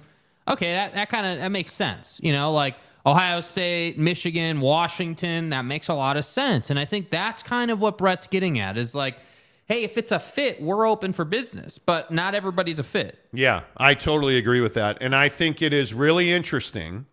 And again, this is just my opinion. I think it's really interesting that Oregon and Washington have remained dead silent. Dead silent. They have they have essentially not said two words in this entire process. We have heard from everybody else. And Oregon and Washington have not said two words. And I think it's by design. I think that President Cauce at Washington, she carries the majority of the water in that town, and Which is why you never hear from her. You don't, and I, I, I continue to say, the people that you hear from on a regular basis are are the ones creating the problems. We can we can sit here and say there's no drama, but you can't listen to Jedd Fisch, the football coach at Arizona yesterday, say that he's telling recruits we'll be somewhere, and then Dude. rightfully believe that this conference is unified and they're just waiting and we're going to be fine. 10. Like, I mean, it, it is a it is a remarkable bite when you listen to Jedd Fisch yesterday. And if you heard it, I don't mean to be redundant, but I think this is a remarkable soundbite. Jedd Fisch goes on a podcast. Next up with Adam Brenneman. Next up podcast and is asked about the Pac 12 media deal.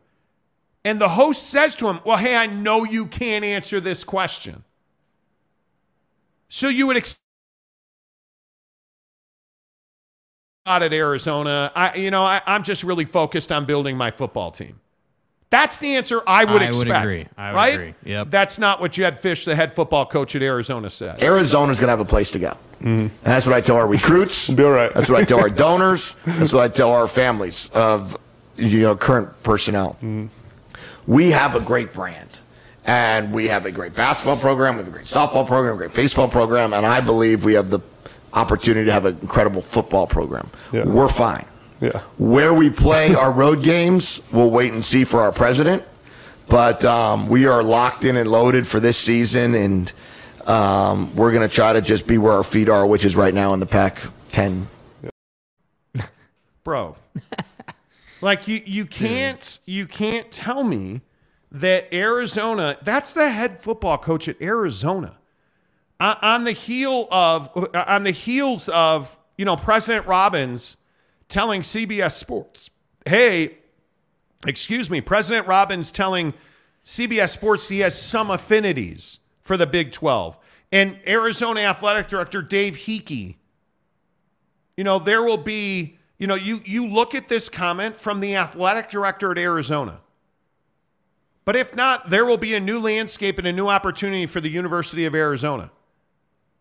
And all of these bros have had the opportunity to say, "Oh no, you know, Arizona, we're committed to the Pac-12, and we're gonna we're gonna see the process through." And none of them in Arizona are are doing, and they're being given outs. Yeah.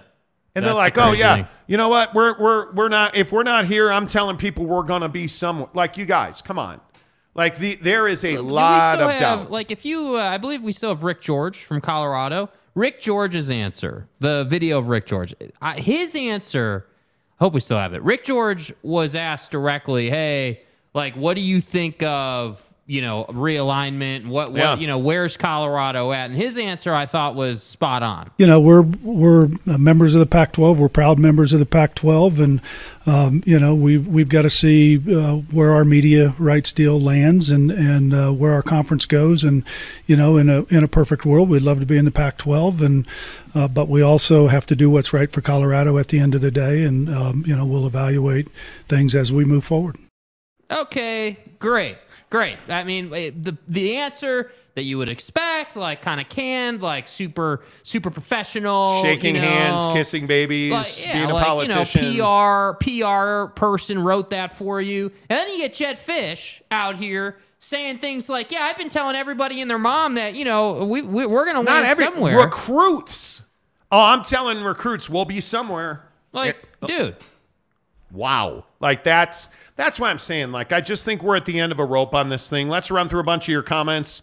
Um, Steve Wicks. Steve, how are you? Expansion is not done. The Big 12 will have to get involved to survive. They will. agreed. Starry, uh, meaning that if Utah and ASU don't want to come along with Colorado and Arizona, there's no need for San Diego State or UNLV. I think that's a really good point. I think it's a really good point. Uh, Brett Yormark's burner is I'm just psyching the Pac 12 fans out. 12 is cool, but 14 might be cool too. Just messing with y'all. Pac 10. Pac 10. Spangler, I never understood the idea of Oregon to the Big Ten. Someone just said it one day and every everybody believed it. Well, what's confusing Well- about it? That's the thing, because I think it's I think it's perfectly sensible. And we had it first on this show that CBS, NBC, and Fox have all agreed to add Oregon, Washington, Stanford, and Cal. And the reason that that matters is because th- those are your TV partners. And this will mainly impact NBC and CBS because Fox has big noon kickoff. Mm-hmm. So they have the early window. And if you're adding Pacific teams, you're not they're not going to be in the early window. They're going to be in the CBS and NBC windows. And the reason that people are talking about that is because again, Oregon it, it has an interim president right now. Their athletic director did comment and really didn't say much. And their new president, I believe, starts next week. Yeah. Starts July 1st. So time's coming. Time is coming. But again, let's see what the media deal is. And it's it's it's going to happen. We were told it's really close. And, and again, if you're just tuning in or you're new to the show, we were told this week the media deal has been presented to the presidents and they're trying to negotiate their grant of rights, which is to say who gets how much and who gets how little. That's really what this is about. And how are they going to pay uh, for some of these other schools? I think they're how are they going to pay for expansion is a big one. It is a it's a very big one. Uh, Jim Choi, beginning uh, of June, Canzano and Wilner both said the deal will be done by June. You could take that to the bank, basically. They did. OG Gary, expansion won't be done until we have uh, two major super conferences. And I hope you're wrong. I hope you're wrong Yeah. because I think that's terrible for college athletics. The idea that you're just going to have two super conferences and the little guys, the the SMUs of the world. Yeah. Notre Dame's always going to be fine. SMUs, the Oregon States, the Washington States, the Kansas footballs. They're the ones that are going to struggle because I I do think, and this is just my opinion again. I think when we talk about the the ever changing face of college athletics, I think what you're going to see happen is is football and basketball are going to become bit, totally different businesses. Yeah. And I think because there's just too much money to be made on basketball to allow it to toil, which is why Brett Yormark is doing what he's doing with basketball. You're not going to watch one conference like the Big 12, who I think is going to start printing money in basketball. You really think the Big 10 or the SEC or the ACC or the Pac 12, being what it may be, you really think they're just going to watch the Big 12 make money in that model and not try to copy that and improve it? Of course, they're going to try and copy that and improve it. I think that's when you're going to see, and there's a bigger conversation about does the NCAA exist? And I, I think there's a larger conversation about the changing face of college athletics with, you know, the transfer portal and NIL and college basketball and the one and done changes that have happened through one and done has been forced to adapt and change. And I think it's just the beginning of change. I truly do. All right, a guy who uh, knows all about Brett Yormark and BYU and uh, TryDayTrading.com is Alema Harrington. And uh, wow, look at Alema in the in the uh, he's in the pimp pad today with the high ceilings and how you doing, man? You look really good I'm today, doing, Alema. I'm doing great. Coming uh, coming at you live from uh, just uh, our kitchen here, and um, I love this conversation that you guys are having, and because when you look at the the landscape of of college athletics and the way that it has changed. I mean, think about a guy that's my age, right, 57, that that played in the Western Athletic Conference with BYU, coming up uh, on tomorrow night. Where you know I'll be part of this big celebration as as BYU officially goes into the Big 12. But even going back to when uh, you know we found out about Utah leaving the Mountain West Conference and going into the Pac-12, and looking at you know the way that those dominoes all fell, right? And then it, I, I think the question was, well, is this the end? Is this what the conferences are going to look like? And I remember having this was just uh, last year and even the year before, because I do a radio show with Coach Mack and we talk about college football all the time and what's happening. And he's got so many, uh, you know, resources that he's continually speaking to. And I remember he told us, he said that the time is going to come when there's going to basically be two elite conferences and there's going to be everything else and what you just mentioned which is you know that conversation about where what happens to the ncaa that's a whole nother conversation but that is part of this conversation as well because you know are the sec and the big ten going to be so big that they're going to look at the, the ncaa and say "We- don't need all of you know your supervision and we're going to take it over ourselves and not have to deal with that. And you know, the there's so many layers to it because when we're talking college basketball and the NCAA tournament, which is such a staple, uh, it, it's it's it's America, right? The NCAA Yeah. tournament. You know, how do you deal with that? and and try to separate separate that from the NCAA. I don't think that that you can. So there's so many conversations, but it's intriguing because you know you're always wondering like what's going to happen. And when when Utah went to the Pac-12 and BYU went independent, which was the best move that they had at that time, and and it served them well because they had the relationship that they had with ESPN. But you you were wondering, okay uh, there's going to be another movement, and it, it usually is every 10 or 12 years or so, maybe a little bit longer than that, when you have these big shifts. And we're going through one of the bigger shifts now. And the SEC is getting rich. The Big Ten is getting rich, or I should say richer, right? The rich get richer. Yeah. And so, you know, then everybody else has to to figure out how are we going to be able to stay relevant, right? Yeah. Do you? I mean, when you, as a BYU alum, I mean, I, I have to imagine that this is, this is a big time for BYU, man. I, I mean, you look at the, just even locally in the, in the state of Utah, the the the nose, the nose, looking down the nose at Mhm. BYU and TDS and Little Brother, and you'll never beat us again, and we're in the Pac-12, and you're irrelevant. You look back on this ten years for BYU. And I think it is groundbreaking. I think it's historic. I think you look at the job that Tom Holmoe did, maybe even just in scheduling. Mm-hmm. I mean, this is not, we have never seen that, in my opinion, we have never seen that level of growth, that level of, of scaling up.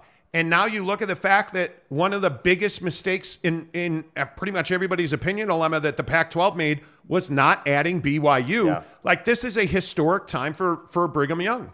Absolutely, it is, and and you know, I agree with you on this whole idea that you know if you're looking at what the Pac-12 could have done instead of Colorado, BYU maintaining some of these regional and historical rivalries, which are such a big part of college football, and probably the biggest disappointment when you look at the shifting of conferences and teams moving away from uh, you know teams that they've been associated with for, with for so many years. Because even if you miss one or two years and and you have a team like Utah who has I don't want to call it an excuse but they have an, a legitimate reason for not scheduling BYU and and and you can't you can't hate them for that you understand that they're playing a Pac-12 schedule, and the last thing that they need is is a rivalry game. In spite of how important it is to to college football to have those rivalries, you know, to to to to put a team like BYU on your schedule when you're looking at the importance of your overall record, you know that that's a very difficult thing to do. So I, I think that you, you can look back on it and wonder what could have been. And for BYU, for, certainly for Utah, I, I have nothing but love and respect for my my friends and my my brothers that are you know at the University of Utah and and they're literally literally are friends and brothers that that are over there now and teammates of mine whose kids have played there now or are playing there now.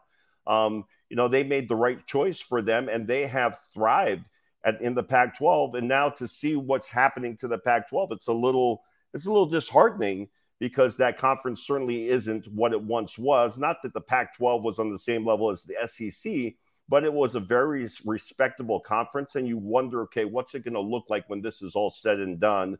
Where does Utah end up when it's all said and done? And I certainly wouldn't be opposed. And depending on, on what the Big 12 wants to do with you know numbers in, in their conference, uh, for BYU and Utah to somehow be reunited in a conference um, that allows them to to um, to, to to resurrect that rivalry in in a conference. Yeah, I think you're, I, I wish they would play every year, but you're exactly right. When you have, and BYU's now in the same situation, when you have what's on the line for Utah, who is uh, over the last three years, I mean, you look at the back to back championships, the Rose Bowl, you're a game away from the college Yeah. football playoff at that point. When Yeah. you're playing at that level, I, so I, I totally get it. But man, I look at BYU and I, I go back to Taysom jumping over a Texas Longhorn and the interview that Bronco did with the Austin American Statesman and the the pain of transitioning from out of Bronco Mendenhall. I think the lack of credit that Bronco gets for the foundation that he built. And I just think about all that pain, Alema, that BYU has been through and all of the transition, the doubt, the insecurity. What July 1st represents going forward, the the courage. I don't mean to espouse about the greatness of Kalani. I just happen to be a huge believer and a mm-hmm. fan of his. The courage that he showed when the season ended, this coaching staff change, you you played the game, you know this. Yeah. That was not easy. And and you know what, Alema? I think it took a lot of courage from Kalani to make the changes he made. Absolutely, because you know you're talking about eh, you know Tuiaki, who is is you know a good friend, relative, you know, making hard decisions like that, and there have been many of those along the way that were you know necessary for the program to continue and give Tuiaki credit for the grace in which the, you know he departed the program. Um, but those those decisions are extremely difficult to make. And uh, for any of us on the outside looking in, and you hear, and, and we have a very vocal um, fan base with, with Brigham Young University, and everybody's, you know, calling. I, you know, I, I go back to Bronco Mendenhall's uh, era and and the criticism continually of Bronco Mendenhall, who did nothing but give you nine wins a season, and and for you know the the the calls for him to to to be be fired those kinds of things. And and you, you love that about your a passionate um, uh, fan base. And at the same time it's it's you know it's it's a product of being that good. And that sounds a little elitist but it, it, it's a product of putting a a program together that has that type of success and has it consistently.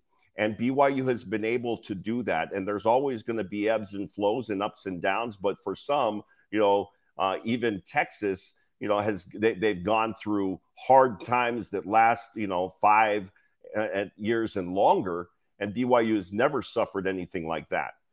Yeah, how many Texas fans thought they would miss Mack Brown this much watching Right. him in Carolina, right? Like you think about, man, you think you that's such a good point. Uh, you know, darn it, Bronco, all you ever do is win nine games. like, you know what I mean? Like Right. and one of the best stories was remember the ice bucket challenge? Yeah. Bronco Mendenhall poured a bucket of ice water over my head, and the the hug that I got after that was just it- like he's just a good dude. Yeah. He's just like he's just yeah, that's crazy. Anyway, um, speaking of you know achieving at a high level, before I ask you about Jordan Clarkson, let me ask you about TryDayTrading.com. Uh, because obviously they present Alema Harrington every week on the show, and we tell you every single day about building the life you want and looking into the crystal ball for ten dollars of a charitable donation. When you make a ten dollar charitable donation and you get that thirty day trial membership, you know, Alema, I think it really gives you a look at what your future could be like. Yeah, and that's the beauty of it. And and I love the concept of try before you buy, right? And and as you mentioned, it's a ten dollar uh, charitable donation, so it's not even going into the pockets of Try Day Trading. It's really just about we want to make sure that this is something you're not just kind of clicking through and it's like, oh yeah, I'll click on that, and then you never come back to it.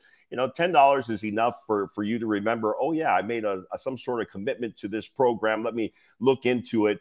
And uh, I encourage everybody to do the same thing that I did, which is you hear about it and you have some questions, you start to wonder, you go to the website, you get some more information, and then you sign up for the 10 day uh, or $10 uh, 30 day trial. And all of a sudden, you're exposed to 30 days worth of these resources. And within that time frame, uh, everybody that is listening and, and viewing the show right now is capable of in, within 30 days of making a decision on whether or not this is right for you. And I think I, I really do. I, I think that you owe it to yourself uh, in, in the, the time and the age that we live in today to look at your options. And I, I it wasn't that long ago that we were locked down for, for COVID and and people were wondering, man, am I ever going to go back to work? Or maybe you know you lost a position, and so there there's we might have lost some of that urgency. But this is an opportunity to really look and see, okay, what is what is what is out there that I can do for myself that I'm going to be in control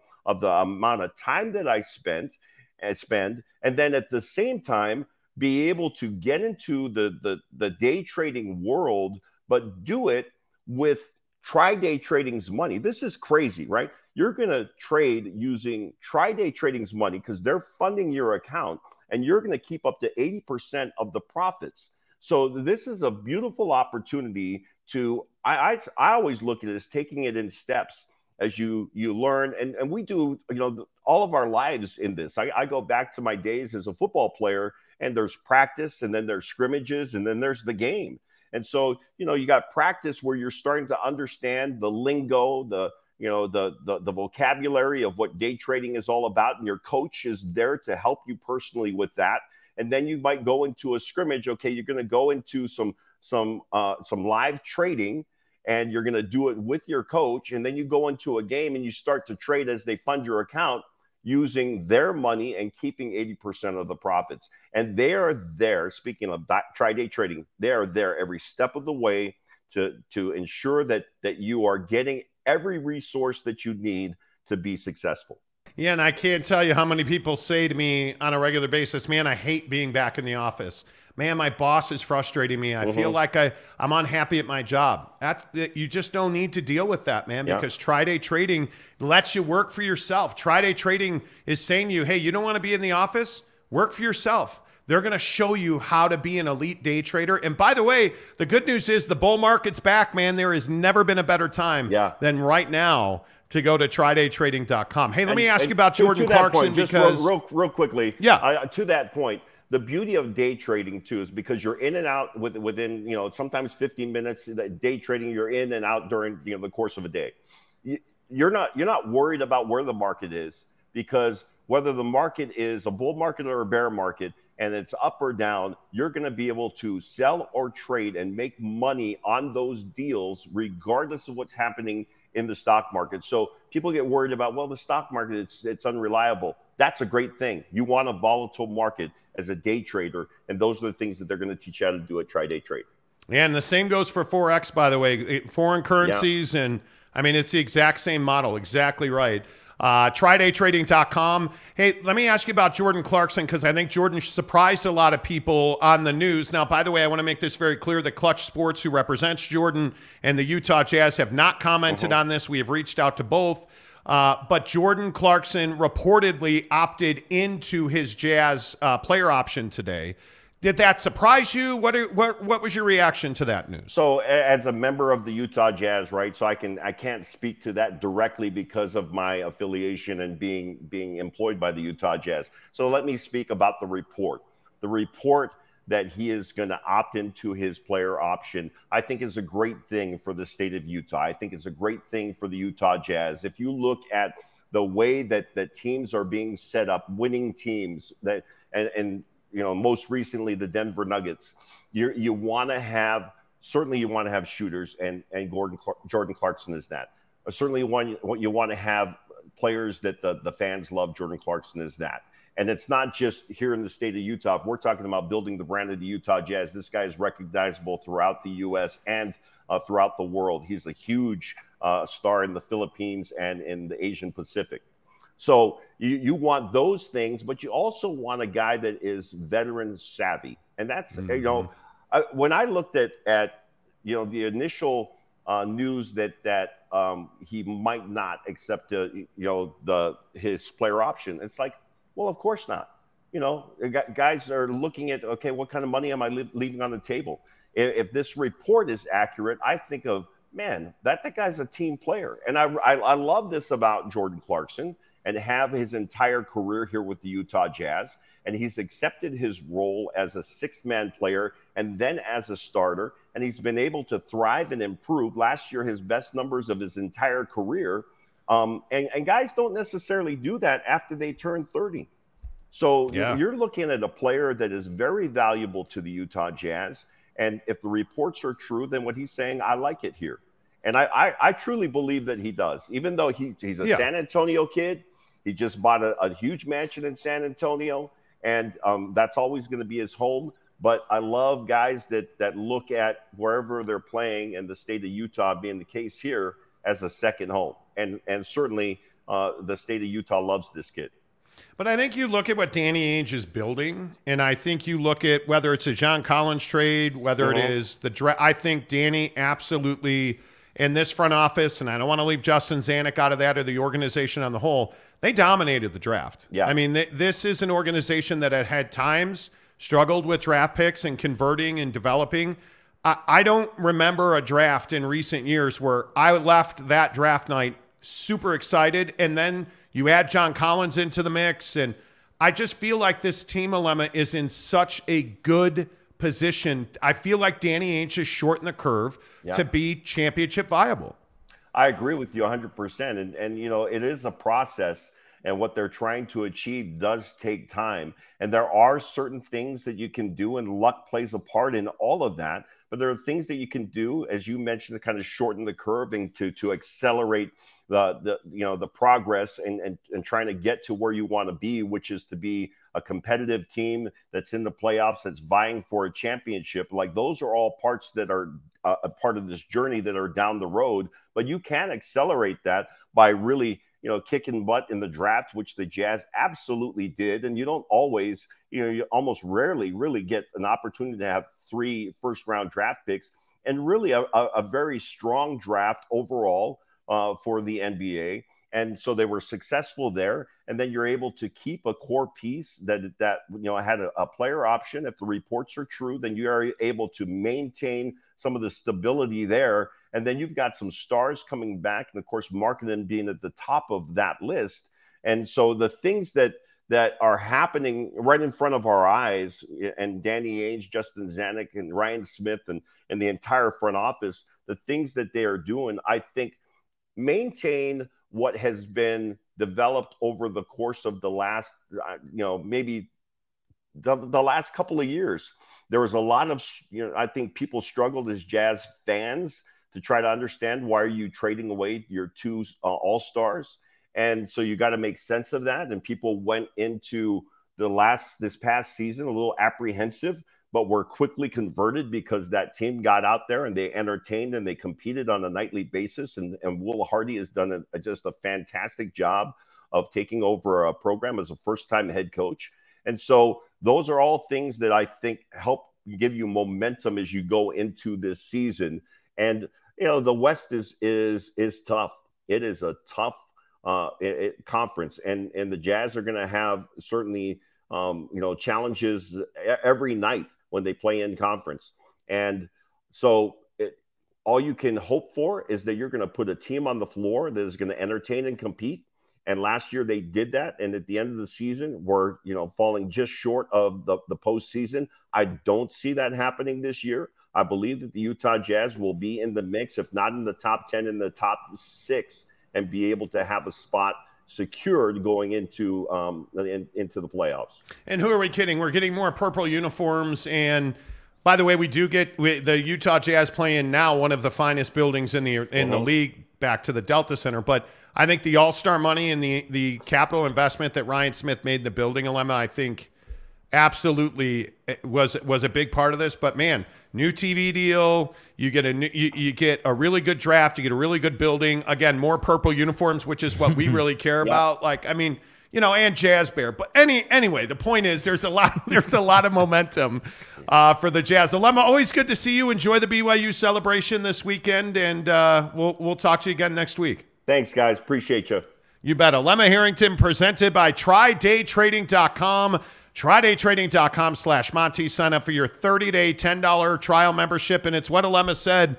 It, it, it doesn't matter where the market is. It, up, down, there's always opportunities when you are one of the elite day traders in the country and really in North America. Because if you're listening to our, our good friends up north, oh, Canada, uh, if you're in Me- Mexico, and I know we have a good contingent in Mexico as well, and across the United States of America, TryDayTrading.com. I'm telling you, the money is there for you to be made. The opportunity is there. Let TryDay Trading show you what they can do for you. 30 day, $10 trial membership. It's a tax write off because it's a charitable donation. Knock it down at trydaytrading.com. Let's run through some of your comments. Lemon came in here strong today. He came in here Dude, rolling. He came in here ready to go. I'm telling you, BYU is, and I wasn't. It wasn't even hyperbole.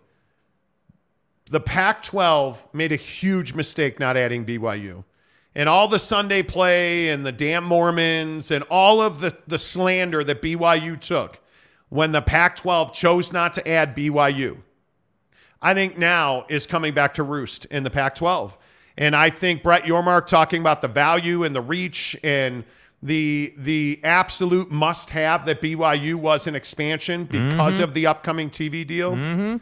I don't think there's any doubt that Tom Holmoe will likely never get the credit he deserves for BYU getting into the Big 12 because of the decade of independence, the relationship with ESPN, the scheduling, the winning of big games. I, I just think guys like Tom Holmoe, guys like Bronco, guys like Kalani, The heroes college football doesn't deserve. they, they will never get the credit that they deserve for BYU. They, they will not. Uh, Brigham's Boys. Okay. Says Brett also said that he wants to expand with teams that are brought into the future for the Big 12, that are bought into the future of the Big 12, not just that TV money is better. Oh, I think that's a huge Yeah. point. Yeah. I think that's a huge point. There, there's no doubt about that. G off. What's up, Jeff Johnson? Sup, guys? Any uh, fun Fourth of July plans? I am going to smoke a rack or a thousand of ribs. Final. I am really. Mrs. Monty is all about smoking ribs for the Fourth of Bro, July. G off. Can I get a back update, bro? I, I, I Yeah, need, how you I feeling, need an man? update on the back, bro. Come on. Geoff had a Back is broken. Yeah, Geoff had a small misstep in the office one day.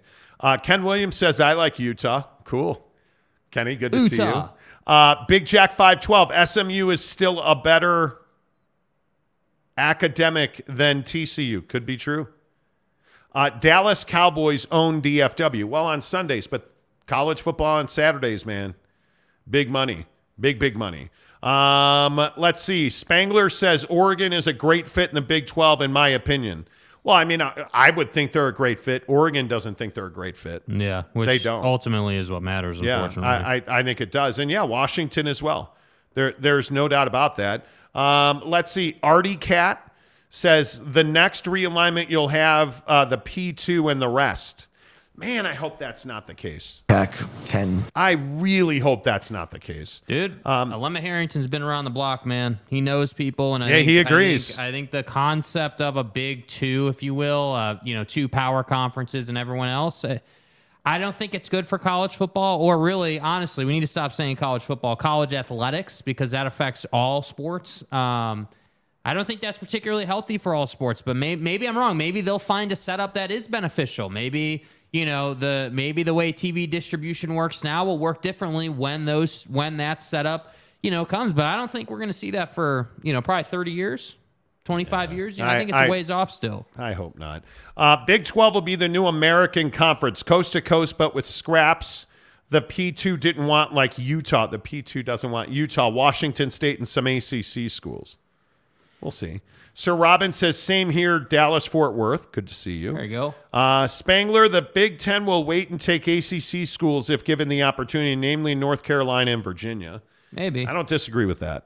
I, I, I really do not. Steve Wicks, Alema is spot on. As an old timer, the changes in the last two decades has been mind blowing. You need to adapt to survive. Facts. Boom. Amen to Facts. that. Uh, Cougar Tracks. I don't care what they do as long as they keep BYU and Utah in separate conferences. Nah, bro. Wow. Kay Nurin, as a BYU fan, I would want to play Notre Dame over Utah every year. Not me. Not me, dude. You need the Utah game. Why? Heat. Why? Why do you guys not want to see the Utah game? I, I don't get it. Uh, I think Jason's comment is spot on. The Big Ten is waiting for the ACC schools to vote to break their grant of rights. If you can get Syracuse from the ACC, you get most of the New York State TV market, including NYC. Could be. Could be. Uh, I, I just think there's a lot of unknowns there. Uh, James Turnbull, Bronco did a lot of great things, but he didn't take the rivalry with Utah nearly as seriously as Whittingham did, and it really showed. You think that's true? You think that's true? I think Bronco, let's not forget football is fifth, and I think Bronco wasn't living and dying on the result of the Utah game. Yeah. I would agree with that. Yeah. I would absolutely agree with that. Um, let's see. Phenomenal Hebrew says, imagine the ratings for NBC on a Penn State Oregon game. Oh my God. That's what I mean. Uh, dude. the networks want Oregon and Washington in the Big Ten. It's just a matter of time they'll pull the trigger. Dude, I think that's a great point. That's a great point, dude. Can you imagine the Washington, Michigan, Washington, Ohio State? Well, I mean, it's it's Oregon, Ohio matchups, State. dude. Why does the NFL do Monday night football and Thursday night football With Sunday flex night, like, scheduling. with flex scheduling, yeah, dude. Like it's matchups. Which is why we were talking about who controls the scheduling and guaranteeing, you know, linear TV appearances and Which doesn't exist because flex scheduling. It's exactly right. Uh, John Dry, what's up, John? We will see if Oregon is a power when they play the new 12th man in college football, Tech in Hub City. Okay. Okay. I, I think Oregon, do we really doubt Oregon's prowess?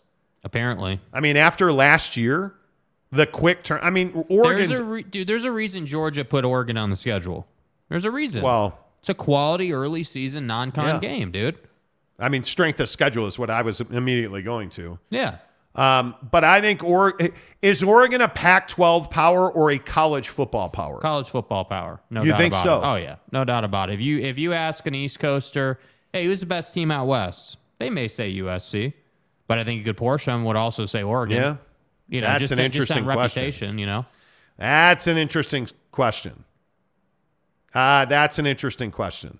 Um, I think th- oh, I'm not sold on Oregon as a national power. Uh, John Dry says Lubbock, Texas. Pew pew. Lubbock. Uh, uh, Spangler, football doesn't matter. Brand does. I think brand is hugely important. Yeah. I think what you, and this is the SMU conundrum. Mm-hmm. This is the SMU situation. What you've done on the field doesn't na- matter nearly as much as your TV ratings, your brand, your facilities, Yeah. your Yeah. there's a lot more your academics obviously. Yeah. You know, like that to me is is more important.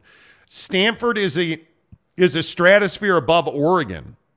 But if you think Oregon is going to the Big 10 before Stanford, then I can't help you. I don't I think they will I think if Stanford and Cal go, it's with Oregon and Washington. Yeah. I think Stanford's academics and Cal's academics outweigh anything that's ever happened on a football or basketball court. Facts. I, I, I that's just me though. You know, Spangler, UCLA has more powerful football brand than Oregon, I guess. Well, hmm. BYU had the last laugh. Yeah, but does that does the BYU Utah series ever get played every year for five straight years? Uh, it's played off the field every single year and every single day in the state of Utah. Yeah. I hope it does, but I don't think it will. I mean, that's just that's just my opinion, but I could be wrong. I I could totally be wrong. I Yeah. just I, I don't know. I think one of the things that really bothers me about college football realignment is that you don't have the rivalry games. We don't get Michigan Notre Dame. We don't we don't get Notre Dame Miami. We don't get uh, uh, you know it terrifies me that you're going to lose Notre Dame and USC. Well, how long was Pitt, West Virginia not played? Too long, right? Like, and you and you're going you're losing Bedlam. You're losing. Are we going to lose the Apple Cup? Yeah, probably. You know, our, uh, like we're it. It's it's. I understand that it is a. It is an unfortunate result of big dollar paychecks. The byproduct, bro. I, I the byproduct. I totally get it. Yeah. It just pisses me off. It should piss you because off. life without bedlam, without the holy war, without convicts versus Catholics, Mm-hmm. without you know the the history of college football. I mean, uh, uh, Georgia, Florida, every single year, Yeah. right? Like you you need Florida State versus Florida versus Miami versus Florida. Like we need these the the regional rivalries, the Michigan Michigan states, the Michigan Ohio states. Those are intact in the Big 10. The problem is these these lesser conferences, the Big 12 included, when Oklahoma goes to the SEC, we lose Bedlam. Right? Like that t- to me that just shouldn't ever happen. Well, and I think the counterbalance to that is that TV. I, I think people saying, "Hey, TV partners, Fox, ESPN, they all want the biggest matchup." So hopefully, you know, you know, we continue to get, uh, and I don't know why we wouldn't, but like SC Notre Dame is going to continue to happen. I mean, I, I think you know, it, for some reason, you know, and, and it's probably because you get more games in basketball. But we get more good matchups in basketball. We get like UNC Duke is every year like ten times. Like, yeah, it, it, which is great. But what about Oregon, Oregon State? What about like? I mean, that's a great. Yeah, Oregon State, partners don't care about that. Uh, and you're right. They don't. Care. But they don't again, this is that. the Ion Scripps Sports conversation. That's true. Regionally, that thing is, I think, the Civil War, the Apple Cup, the Holy War, Territorial the, Cup. the territory, Arizona, Arizona State. Like regionally, those things are a big deal. Yeah. And and that should be like it's it, it, we go back and forth. You know what I mean? Like Yeah, no, I mean, I think for I think for RSNs, it's a it's a huge deal. I I, I think if you could get Oregon, Oregon State on Ion, you know, as an example, if that were to ever happen, which Yeah. probably won't, but let, let's just say it, uh, you know, again, for the regional TV network, the the the Ion coverage in the Mountain region, you know, yeah, Utah BYU is a huge deal for them and their ad partners. But again, you know, major college football as we push to dissolving conferences seemingly until the pack finds its TV deal or media rights deal. Dude, fucking Oregon State derailed Oregon last year. Do you Oh, guys yeah, do you nobody- guys yeah. understand that we were at the Super Chicks up on Riverdale Road in Ogden, Yep. eating. Jake was eating whatever the you it's know. a bacava. Dude, seriously, you're going to run that disrespect out here? Anyway, I was eating a deluxe full breast of chicken because I'm a breast man. Right. With you know fresh cut vegetables, They're pickles, lovely, lovely pickles because they're amazing. Fries, like I was all in. Right. And we were sitting there and we were all having a great time because it's a great place to hang out and have a great meal. And we were watching Oregon State dismantle Oregon's hopes and dreams. And what did Utah need out of that game? Oregon to lose, and Oregon State delivered. Yeah. Which is why everyone sitting in Ogden, Utah, was about it. And, that's everybody at Super Chicks is watching that game. It was amazing. It was amazing. I, I just, yeah. Truck Stop Gumby says my check from Endeavor hasn't cleared yet. Exactly. That's cold, bro. Uh, SA. So is San Diego State in bad shape? I think. Well, I mean, the people that I talk to, everybody believes they're in the Pac-12. Everybody believes it. I think that their their deadline day is tomorrow. And I have asked the, the Mountain, I have asked San Diego State over email, and they have not responded. What it, uh, they're, I mean, they gave notice. Gloria Nevarez, the commissioner of the Mountain West, hammered them as she should have, as she should have. Spangler, rivalries do not matter. Come on, dude. Be better, dude. You really don't. Well, but I want to. I, I, I'm I'm here for it. I'm here for it. You're telling me that rivalries don't matter. You're telling me Michigan Ohio State's not a game of consequence. You're telling me that Notre Dame Michigan. You're telling me that Bedlam. You're telling me that. I mean, look at look at Texas and Texas A&M now being back in the SEC. That doesn't matter. Come on. I, I, I mean, let, I understand if you don't want the game, but let's not say they don't matter. Let's just, if you don't care about rivalry games, okay, that's a cool stance. You can't tell me they do not matter. Yeah, look at Bryce's comment right there. Bryce Martin. As a Tech fan, I want to play Texas everywhere, but I, every year, but I know we'll always lose out to A&M game in terms of viewership and coverage. You will. Yeah. You will. Uh, Lonnie, what's up, my guy? How? Uh, hi, guys. How are you doing today? Good, Lonnie. Dude, we're doing good, man. Doing Li- good. Life is good. Played some really terrible golf today, and you know. But I will say, I smoked a. Uh, I'm a PXG guy all day. Uh, I smoked a PXG pitching wedge over the 18th green, and I have no idea how I hit that ball so far. And then a lovely sugar wedge. Sugar, what are they? Sugar, daddy, wedges. Sugar daddy wedges. The Sugar PXG. Daddy 60 degree dropped it within five feet. Missed the putt. Welcome to my life. If I could make Because a putt, it's garbage. I I kid you not. This I is had true. five birdies today. Missed Yeah, them it's all. true. Missed Didn't them all. make a or I made one. Well, and you've been pushing it right a lot lately. But I'm really working on my putting stroke. Yeah. And so up at Canyons Golf on Saturday. Yeah. Um, I'm playing solo because somebody has a Yeah, girlfriend. yeah, I know what time it is. I'll just go fuck off. It's fine. Yeah, dude. Um, but I'll be up at Canyons Golf on Saturday morning. and all I care about, I want to break 80 at Canyons. That is my life's And you're going to play from the Blues, correct? No, I'm going to play. How many times have we talked about this? Okay, well, you said today on the course we're playing from the Blues. No, I didn't. I didn't. Okay. That's not what I meant anyway. Okay. I'm I, the okay. So the blacks are the furthest. The blues are the next furthest. Which is where most people play. the problem with the blues for me is, and I'm not being like, hey, look at me, bro. Hey, man, I'm the best. I have really good equipment from PXG. I hit my drive a mile. Now, at times I can't control it. Today, I actually feel like I drove the ball pretty well. Yeah. At Canyons, you have to drive the ball well. And a lot of those drives, I mean, every drive you have to be left. Every you cannot hit high fades. No. At Canyons, you have to hit straight or you have to hit a cut. And from the blues, I overrun the fairway every single time. And so the conversation is do I step down to a three wood because I hit the PXG three wood really well? Yes. Do I step down to a three wood off the tee or do I play from the blacks with a driver? And I'm I love hitting my driver. I do. And I am yeah. We'll see. Salty Drunk says I stroked my PXG too. My much myself. It was just- but you know, uh, you know.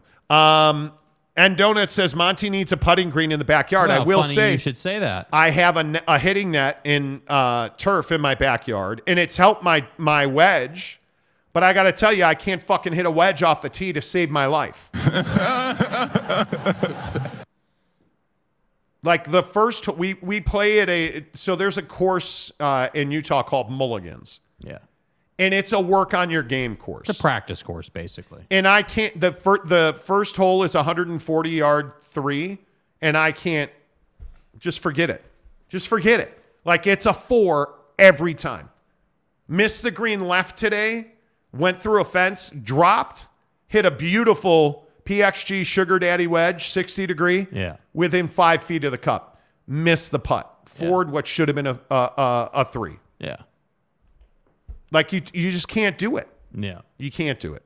Uh, Lonnie says we are ready for 12 a.m. Fry Saturday, uh, Big 12 day. Go BYU! Yeah, there's a huge party at BYU uh, There to celebrate. Be. There should be. Uh, you like playing tips, huh? I do. I do. Gary, see what he did there? Gary, it's you're a troublemaker. Tips, tips. You see what he did there? Gary, you're a troublemaker, and I'm I'm here for it. Yeah. Uh, I am here for it. Spangler, Stanford about to become a mini Chinatown thanks to SC's decision Here to we go, dude. You're you're you're getting to a point where we're not going to read those kind of comments, Come bro. now. That's again, as I said before, before my guy gave you a second chance. Be better. Be better. I think, and this is just my opinion, okay? My opinion is that when you look at USC, USC's never going to struggle for anything. No. Nothing.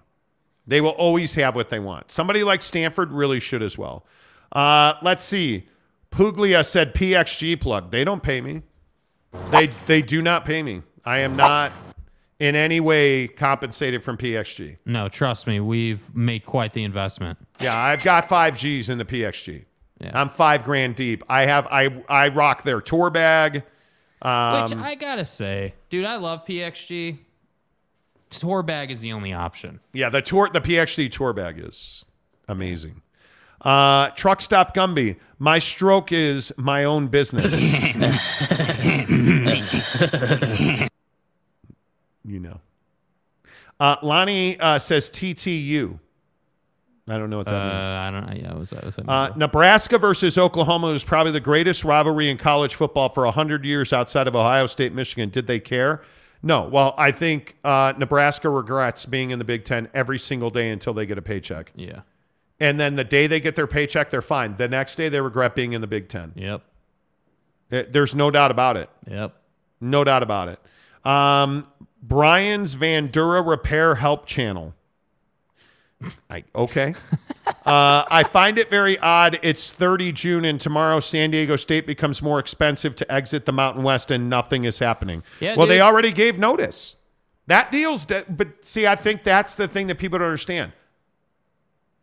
San Diego State is out of the Mountain West a year from Saturday.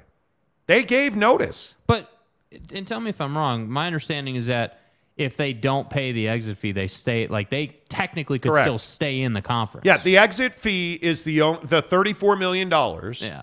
is the only way to get released from their grant of rights. Yeah. That's it.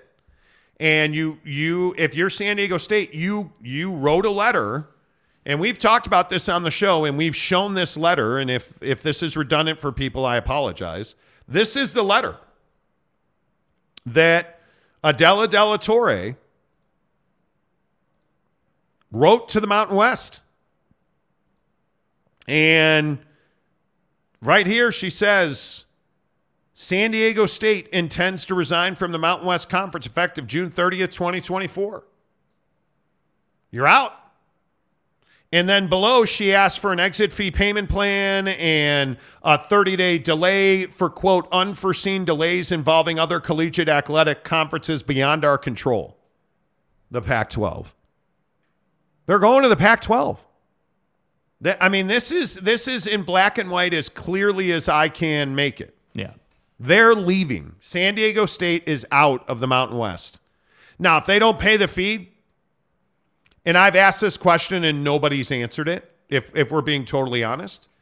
If they don't pay the fee, my understanding is they are not members of the conference, but they cannot they cannot have their games anywhere outside of the Mountain West television agreement.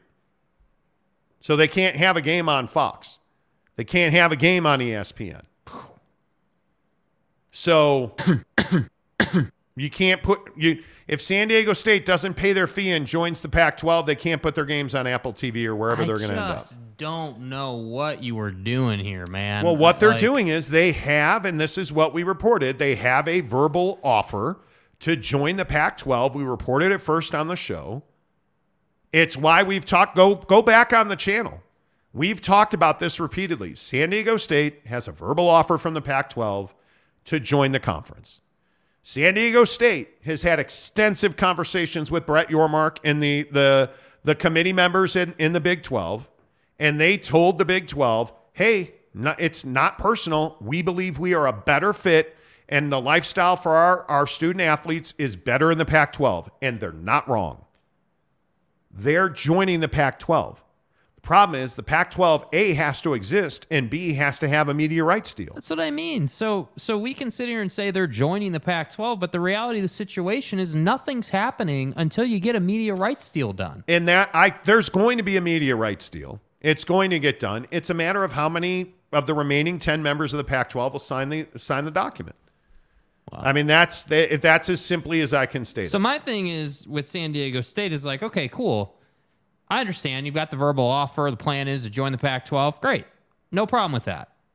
But why would you write this letter if you were not hundred percent certain that you were getting that official, you know, the official public, hey, we've invited San Diego State. Like, if you were not 100% certain you were going to be joining that conference before tomorrow ends, and hey, maybe, maybe, and I'm open to this, maybe tomorrow the atom bomb drops and we get a Pac 12 media rights deal and San Diego State jumps in and everything's kosher. Sure. Maybe that happens, but I would be shocked. Yeah. I think San Diego State is doing the only thing they can do, which is waiting for the Monty Show to go to Big 12 Football Media Days, presented by BladeHQ.com. Please support our sponsors. This is a huge event. You guys know you are here for the content. We will have every coach and every player from the Big 12 on our show. Uh, two big days from AT&T Stadium in Dallas, Texas.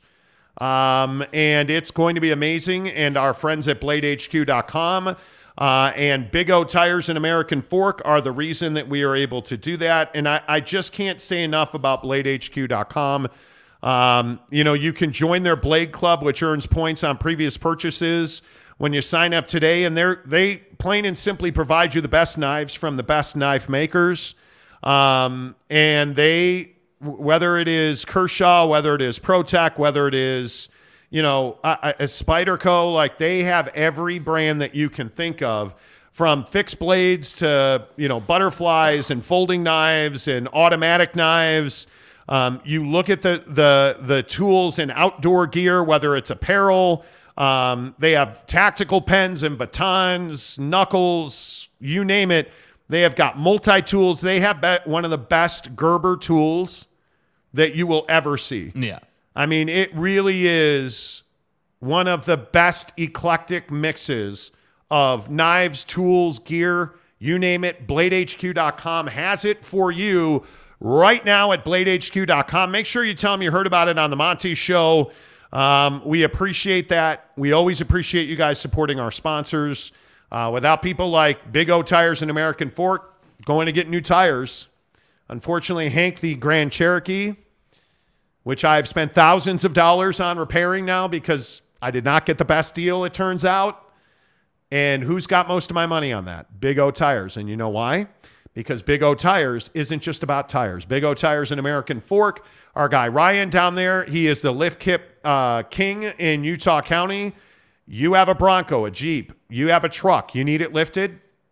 Big Do O it. Tires and American Fork.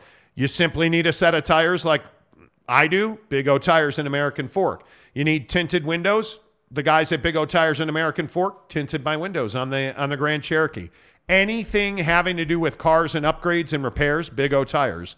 And American Fork, along with BladeHQ.com, present our coverage of uh, Big 12 football media days. Stephen Smith gives us $10 to say what question that you like to ask Brett Yormark first at Big 12 media days. Well, that'll depend on the situation. If it was today, how serious are you about adding current members of the Pac-12?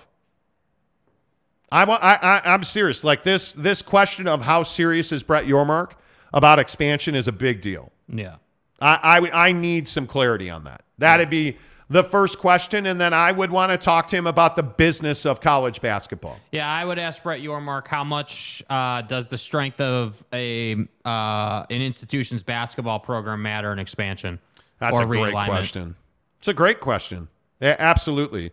Uh, Brian's Vandura Repair Help Channel gives us five dollars to say Pac-12 media rights deal gets kicked down the road again. And that's kind of what I'm saying about this San Diego State situation, bro. I mean, uh, you know, again, Yeah.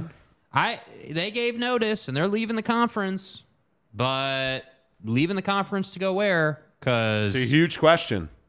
It's a Eh. huge question. And by the way, if you were getting into this conference, and correct me if I'm wrong, but if they were getting into the Pac 12 just so easily, wouldn't you have to publicly add them to your conference to get a TV deal done? Like, wouldn't on paper they need to be in the conference? Or are you telling me that the, as part of the deal, you know, it stipulates that they got to be added or something? I mean, it just is, I, I- just, it just feels more complicated and more, you know, uh, you know, just confusing than it needs to be. Yeah. Um, Gary says Kershaw knives are 11 out of 10. Definitely recommend. Yeah. I like it. You and you know what's funny? I was flipping around bladehq.com and if you don't if you're not a knife guy, go look at their sales. Their their clearance sales section is unbelievable. Unbelievable. Mike Smith, uh, I have a nice uh, little Kershaw knife. Good purchase in my opinion. Yeah, dude. I mean, knives are knives are a vital part of your. If you're an outdoorsman, if you're a camper, You got to have them, man. if you're somebody that climbs, if you're somebody that hikes, and you know, the first thing I bought at bladehq.com was I, I bought Mrs. Monty a little personal protection device. Like you have to have it. It is vital if she is a massive hiker. She loves hiking, she loves the outdoors. You have to be able to not only defend yourself, but if you get caught on something, or, you know, for me, I'm a snowboarder. Um, during the wintertime, you have to be able to cut things. It is a vital part of your outdoor kit, man. Blade HQ has a ton of options for you. Uh, should have kept the Beamer. Oh, you mean the Audi? Exactly. The problem was the Audi was at a tipping point. It was at fifty thousand miles. I had, I think, six thousand, five, six thousand dollars in equity. Like I was at a tipping point. And I'll be honest with you, I don't miss the Audi. I loved that car. I had an Audi SQ5 twin turbo Prestige. prestige, but it got 16 miles a gallon. It had beautiful red interior. It had a Harman Kardon system in it. Like it was beautiful. But the, the cost of gas has gone down for me with a Hemi V8. And the I have a Jeep Grand Cherokee Summit. Um, and I've had to do things. Now I've got to spend about two grand on tires. Um, you, like I've had to have oil changes. I have a tick. Brakes. Bra- the brakes were dead. Um, got a brake job at Big O Tires in American Fork. Uh, I put on some slotted rotors, um, upgraded pads. Like I'm just telling you, it, it it it's been a little frustrating that I bought a I bought a Jeep Grand Cherokee. And you know what? I should have taken it to a mechanic. I've never had to do that. I always buy German. I've been a Beamer Audi guy. Um, and it's a it's a lesson learned. Now, having said that, dropping the tint on it, getting new, getting the brakes done, Having a V8 is a wonderful experience. and I have to having a I'm telling Yeah. you, having a Hemi V8, it's a game changer, dude. It is absolutely a game changer. And I love it. Uh, Brass Balls, what's up? So it's 9 a.m. in Arizona time tomorrow morning. Exactly right. Don't forget tomorrow, you guys. It's not funny. Oh, You stop laughing. Hey, me and this dude have had our uh, have had our quarrels on this show. That's some funny stuff right there. That is. That's funny. That is. Um, I just think it is. I, I think it's amazing. Yeah. Uh, yes, tomorrow at 9 a.m. we will be on. Uh, Clarence, uh, or excuse me, Chance K, are you guys going to fire your sources on Clarkson's opt news? No, not at all. Um, and I we love should, this. We I should love talk this. about this Yeah. here on the Monty Show. Um, Jordan Clarkson, we reported yesterday, opted out. W- Told the Jazz, "Hey, I'm opting out of my deal. I'm out." And I stand by our reporting that, hey, he's frustrated he was not traded at the deadline. I think he feels the word that was presented to me was he's a little burned out on the Jazz. And that he he wants to play for a contender because he knows he's in the twilight of his career. He's probably going. He's in his 31st year, uh, 31 year old contract year in the NBA. He's 31. He's going to be 31 years old. He's got one more contract left, likely. I think Jordan is wanting to play for a contender. We were told by people close to the situation that Jordan opted out of his contract. Today, uh, one of the local beat reporters said Jordan is opting in to his player. He has a player option. And immediately, people are like, oh, you're an asshole. You were wrong. Well, it turns out we're not wrong. Did he opt out? No, he didn't. But why did he opt in? Because he wants to be traded. And he knows that the Jazz will be more motivated to trade him if he can bring a, a return, which he can. I think his return will be less. I don't believe they'll get a first round pick for him. But I think Jordan Clarkson is well aware that, much like James Harden today, perfect example. Mm-hmm. James Harden, according to Woj, James Harden opted in to his $35.6 million player option. He opted in, and Woj reported he'll never play another game for the Philadelphia 76ers because it gives your current team the flexibility to trade you without getting to to have you go away without not with with do I speak for a living? I don't. No, no, no. It allows the team you currently play for to get value in return, Right. Which motivates them to trade you. It makes Jordan Clarkson far more tradable. And the Jazz will get something in return. Jordan will likely get an extension, and he will get traded to a contender.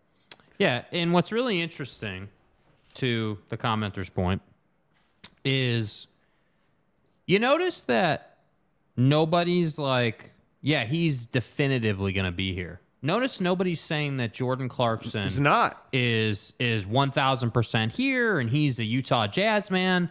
You know, eh, for all the for those who are not in the Salt Lake market or maybe are not familiar, Tony Jones is one of the best writers on the Utah Jazz. Does a phenomenal job. Put out an article today talking about the three scenarios for Jordan Clarkson.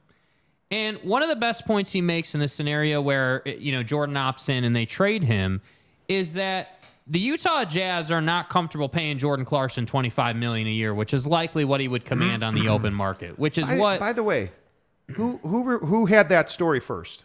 Yeah. Go back to the All Star break. Go back to the trade deadline. We told you that Jordan's value on the open market is 25. $25 million. Yep. So and he's going to get three years at a minimum. And I think there will there would have been competition. He's going to get traded, in my opinion. But Yeah. anyway, go ahead. No, eh, that's that's my main point. I think I think we've had conversations at length on this show, Grum, about how Jordan Clarkson, uh, on one hand, was frustrated they didn't trade him at the deadline to a contender, but on the other hand, loves Utah, loves the organization, and uh, wanted to do the organization a favor, right? Which is why he said, "Hey, I'm not going to opt in," right? Because you remember that reporting, which was also widely reported that he told the Jazz, "Hey, I'm not going to opt in. Go ahead and trade me at the deadline." So what do we get now? Oh, right. He waited all season long, took forever, opted in just on a random day, I might add. Yeah. And and all of a sudden it was like, oh, you guys are wrong in your reporting. Okay, if you want to die on that hill, that's fine. But when Jordan Clarkson gets traded for probably a first round pick and maybe, you know, a second round pick or something like that, some sort of package deal, then we'll see because I, I just don't understand. The thing I can't get past is why is Jordan Clarkson uh, at what is he 31 I think why why is this guy going to take a discount from the Jazz to play Yeah. for the Jazz with all due respect for the Jazz because he's had a wonderful career as a Jazz man but it does not make sense especially for a guy who's with Clutch to to be taking discounts. Clutch guys don't take discounts, right? They they don't take discounts. So that's why I say like, you know, Clutch Sports Group is notorious for getting their guys the most money possible, which is why to your point, James Harden opted in so he can be traded. Uh, Roche gives us two dollars to say Clarkson, Sexton, Collins in uh, one and two picks for Luka. well, Connor Bedard's mom is hotter than Luka's mom. Mm-hmm. And listen, I I I love Luka as a player, but that guy is My name is Luca. dude. He's tough to play with. Toxic.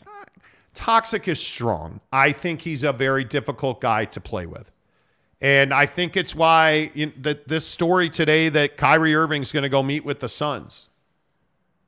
Am I the only one who the the first thing I heard in my mind was, "Ooh, well, if Kyrie's going to meet with the Suns, uh, you, you think Luka's going to be happy about that?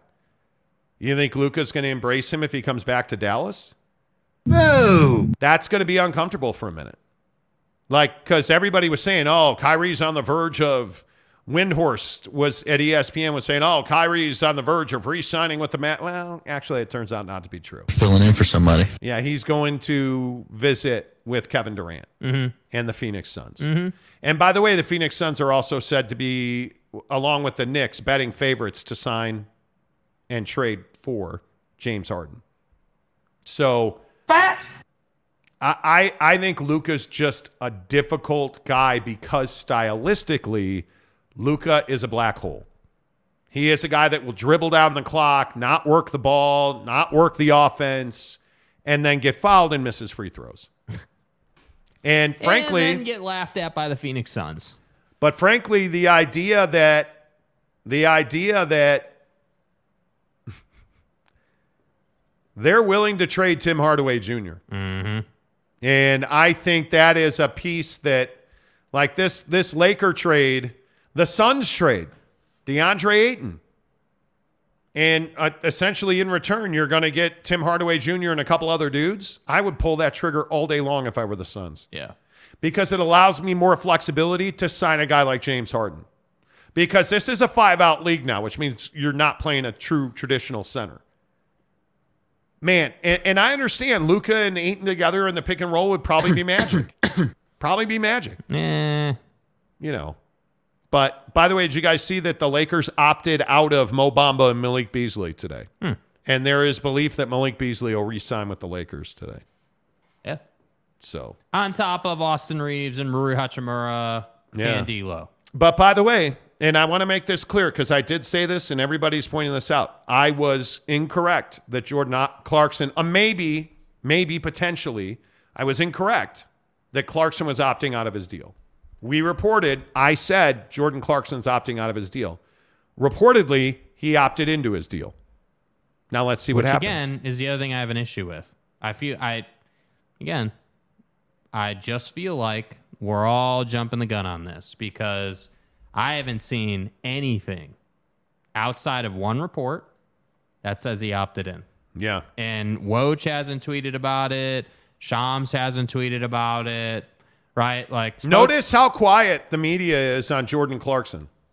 I just think it's interesting. I'm not saying that changes the fact that we said he'd opt out and he opted in. Okay, great. We were wrong. You're right. Awesome. But what I what I think is really interesting is that it just it just seems very quiet. There's no well, and I no talk about I it. will also say that people I know at Clutch Sports are not talking about Jordan Clarkson. They have not answered text calls, or emails. And I also think something that's interesting, and this is just my opinion, I could be way off on this. You start hearing teams like Knicks and the Clippers and Phoenix and all these major players, which again is your credit, going after James Harden. You're telling me Danny Ainge? Danny Ainge ain't trying to get his firepower ready to go to be a third team in one of those massive league changing deals? Because I would also tell you, Danny has had extensive conversations with the Knicks for over two years and the Phoenix Suns. Because they were close on a DeAndre Ayton trade last year when they traded Rudy Gobert. So there's something fishy about this Clarkson situation. He did not just opt in, in my opinion. Hey, maybe we're wrong. Maybe he's just taking a hometown discount. And I'll eat Could the crow wrong. sandwich if if dude suits up this season for the for the Jazz on a final year of his deal and maybe he signs an extension or whatever may happen. Okay, great. I'll eat the crow sandwich on that. and You guys can have your day feeding it to me. But I just think it's very interesting that we're not hearing anything about anything with Jordan Clarkson. That's highly unusual. Yeah, I don't think it is at all coinky dinky. Where's the Ryan Smith tweet? Yep. Matt Ritson. What time is the show tomorrow in Alaska or Hawaii? Okay, well, Alaska's Pacific time, right? So is it? We're two hours behind. I don't so know. it'll be 7 a.m. in Alaska. I'm pretty sure they're two hours behind us. Uh, and in Hawaii time, it'll be five in the morning because Hawaii's four hours Hawaii. behind. Hawaii Yeah. is four hours behind. Uh, Tom Dean gives us five dollars to say based. Oh God, based on a pro rata basis. Tom, Tom, Dude, this could be legendary. What, what, how's he finish this? based on a pro rata basis, how many Pacific time zones in a straw? That's well My done, guy, sir. let's go. That is that is very Well well, done. That is that is very well done. Uh, Chance K, that's why I like you guys. You admit when you're wrong. Well, I, listen in our, in our I will tell you, we do not report things on a single source. Like one person saying, "Hey, this has happened. Hey, your mom's ugly." Hey, okay, we're gonna have to go and confirm that with my dad, right? Like. Multiple people told us Jordan Clarkson is upset with the Jazz because they would not trade him to a contender at the deadline. Yeah. Multiple people told us that he is frustrated with that, that he is disappointed with that, that he is burned out on the Utah Jazz. Multiple people told us that. Multiple people told us he would opt out. Now, the pe- uh, one of the people who told me that was like, "This is only to get traded. This is only to get traded." So, uh, it, it just is not surprising to me. I don't.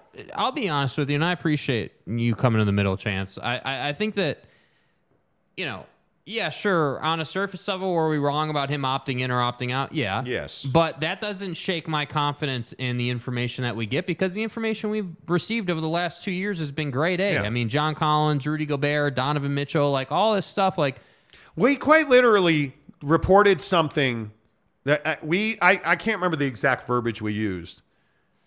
It was the Jazz are going to trade Rudy Gobert and build the team around Donovan Mitchell. yeah.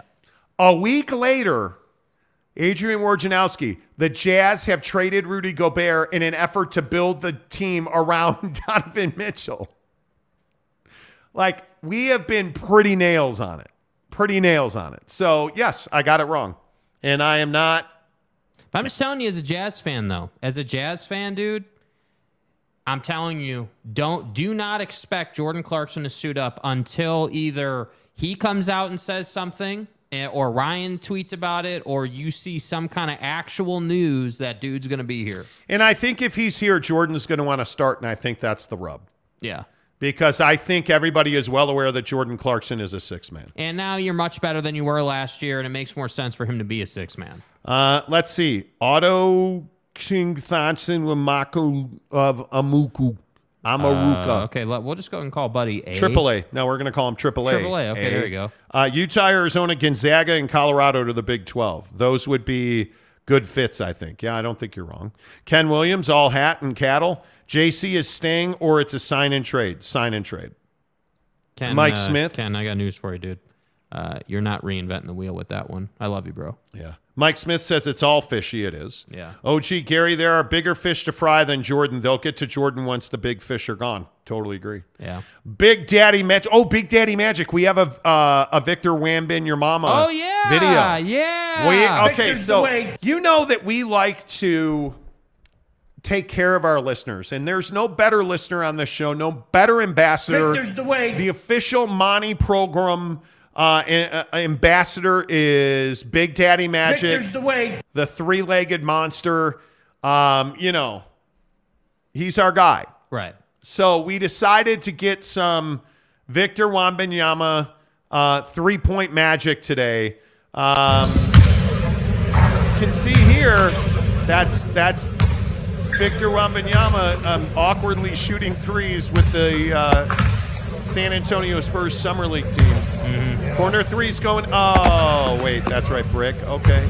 Corner three going in. Yes, sir. Okay, let's move up to the corner was elbow. good. Corner was good. Because he's always been a dominant player at the corner. And now the elbow three. Uh, oh, oh. Okay. Uh, oh, oh, oh, looks good. Okay. Uh, a long release. It is bro. a long That is release. very long release. Um, he's going to have to work on his mechanics. That's what I would. That's what I would tell you to look at. His mechanics are awkward. If you look at how much wrist flip he uses, not in rhythm, and the corner three, by the way, is the shortest position in the NBA. Um, so that's why he, he will be a corner player. I don't think any doubt. But notice how um, in this video, Notice how he has to flip his feet. Just watch his feet here. Notice this. Watch at the end here. He's got to really flip his feet, and it's it's just not comfortable.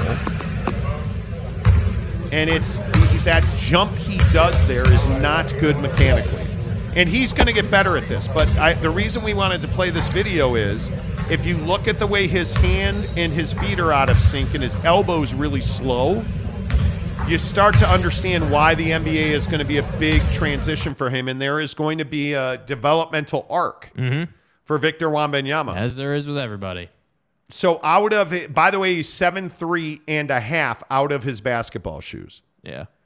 So I just think Victor's a project, and we'll we'll see how that how that way. works. Um, Truck Stop Gumby says three legged monster. Yes, You are not the guy. Uh, salty drunk, not the not the one leg three point shot. No. Yeah. Yeah, not know. the fall away like tip slam his own. Spangler says, "What a freak show." Dude has some serious chicken legs. Yes, he does. Yeah, might want to get in the gym there, Slick. Truck Stop Gumby says, "Dude kind of looks like Gumby." Yes. Dude is going to get trucked in the paint. Yes. Gumby, damn it. Yes. OG Gary gonna have to fix his shot like rookie Lonzo. yes. It's not as bad as that, but you know. What's your chip Engelland now, Monty? My chip Engelland. Wait, what does that mean, dude? Yeah, but I I don't know what that means. OG Gary. All right. See y'all later. I. I. I, MH5. Three looks good, but my God, eat a cheeseburger. that That's boy what is. I'm saying, bro. My God, eat a Like, dude, cheeseburger. maybe, maybe Buddy needs to hang out with Zion a little bit. Fat. Ken Williams says he's going to get roasted in the NBA. Fat. Yes. Greatest prospect ever, y'all. You ain't wrong. Right. Uh, Cougar Tracks. He's another Shawn Bradley. Ooh. You know. Um, Yennefer Lastimosa. If the news was true that Clarkson opted in, Jazz can't do a sign and trade because he's not an unrestricted free agent. Well, you essentially what he would do is his agent would work out an extension. But there are some limitations in that contract. Let's be very honest about that. Um, the Jazz can't extend him as much as he would like. There's a ceiling on that. It he can go to another team and sign a, an extension. Like there's nothing that's going to prevent him from doing that. Um, it makes sense if the Jazz can trade him uh, through trade then scenario like Kristaps trade to the Celtics. Oh, I, think it makes perfect sense. It's why James Harden opted into his deal in Philly Yeah. because it makes you more pliable for the organization. That's what I'm saying. Truck Stop Agami says take him to Jax. Are you Chip Engelland, What does that mean, bro? Like who? Like Chip. yeah, who the hell is Chip? Uh, should I know Chip Yeah, Engelland? Chip Engelland, bro. Chip. Oh, a shooting coach. Engelland, E N G E L L A N D. Yeah, Buddy's American last name is basketball coach Engelland. and former p- player, currently an assistant coach for your mom's pickup team for the Oklahoma City Thunder. That's why he knows. him. That's why he knows him. I okay, sure I am. I I know shooting mechanics. Yeah, and know you know a good shooter when you see one, and he's not one. Roche VW will be good. He will. I think he will be really good in three years. I think it's just going to take time for his body to catch up and his game. He's not going to be the player in the NBA he was in France. You're not doing those throw down tip back dunks. No. You're not when you're they they did a sports science on him. When do you guys understand when he's ball handling and he gets to the top of his dribble, the to get the ball to the floor, it has to travel 10 feet. Do you understand how difficult that is to do in the NBA? Because guys are too quick for that. Yeah. He's not going to be able to ball handle like that, and he doesn't want to play with his back to the basket. So let's see where the compromise happens. Right? Like that's, Yeah. you know. Ken Williams, Victor needs some bucked up energy drink. Hell yeah, he does. Hell yeah, he does. You guys need some bucked up energy drink as well. Um, Ken Williams is well aware of the greatness of the buckshot. I'm Yeah. telling you, we took it two hours ago, and I feel great. Yeah. I feel absolutely great. Get your free samples of Bucked Up and the Buck Bar, you guys. I tell you this every day. I, I am not a fan of protein bars. I eat them because I know I have to until now because the Buck Bar, it, I mean, it's essentially a treat. I look forward to it. I, uh, I use them for, again, this morning I had a Buck Bar on my way to the golf course. I was not hungry. Um, I, it just is a really good, filling, nutritional stopgap for me. That's what I use them for because it's reliable. It gives me energy and nutrition, and I believe in the ingredients. Um, you get high quality nutrients like whey protein isolate, which is great. They use things like dates uh, to sweeten it so you don't get huge spikes in your blood sugar. I'm telling you, it's like the ultimate guilt free indulgence. A buck bar. Get the free sampler pack in the description below. I I am now hooked. I'm telling you. Absolutely. Bucked Up Energy, the official energy provider of the Monty Show. And if you're in Utah, make sure you get to one of their stores from Farmington Station all the way down to the Jeezy. I shop at Orem in South Jordan. The folks in South Jordan are always great. I love the Bucked Up store in South Jordan. Or if you want to shop online, go to buckedup.com. They'll give you 20% off at checkout online only when you use the promo code Monty. Um, let's see. Yennefer Lastimosa, something like fishy. I think the Jazz and Clutch Clarkson working on a trade. I mean, I, I don't think there's any doubt because Clutch Sports, who represents Jordan Clarkson, I know some people at Clutch Sports and they don't want to talk about Jordan Clarkson. They will not, which is really odd for them because usually if you send them a note or call them, boom, yeah, hey, this and that, not today. Not on Jordan Clarkson. Yeah. They won't. Uh, Brady Cook, do we keep Colin Sexton or still try to trade him? I think they're indifferent. I think if a deal gets done because you can add Colin Sexton to it, they would trade Colin Sexton. Yeah. I think if they keep him here, I think he can absolutely be your sixth man. Yep. Absolutely. Uh, Tom says news on a new studio. Not that I'm aware of. No. Not that I'm aware of. Um, Luis Capazzo in the Jeezy. VW needs some buck feed to help him uh, put on some muscle. Dude, you ain't even joking. What do you bench? You ain't even joking about that. Do buck you feed. even lift? Uh, Kevin Peterson. Victor looks like he's one hard hit from the IR list. Seriously. Stay hard.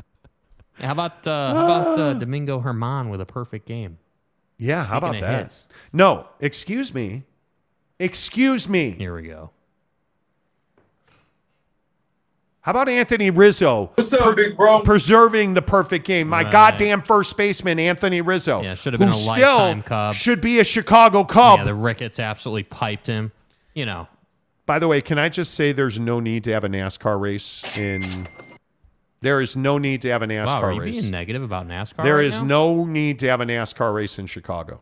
dude. Are you And- serious? No, absolutely there is no need. And I'm telling you right now, if you are in Chicago and you and I both know that that NASCAR race is going to make you go deaf, you better call the advocates. Getting knocked around in an accident is awful. That's why you need someone to look out for you. Call the advocates for your free consultation, and we'll keep you from getting knocked around. Yes. Or go bowling at theadvocates.com where you can always talk to an attorney live online 24 7.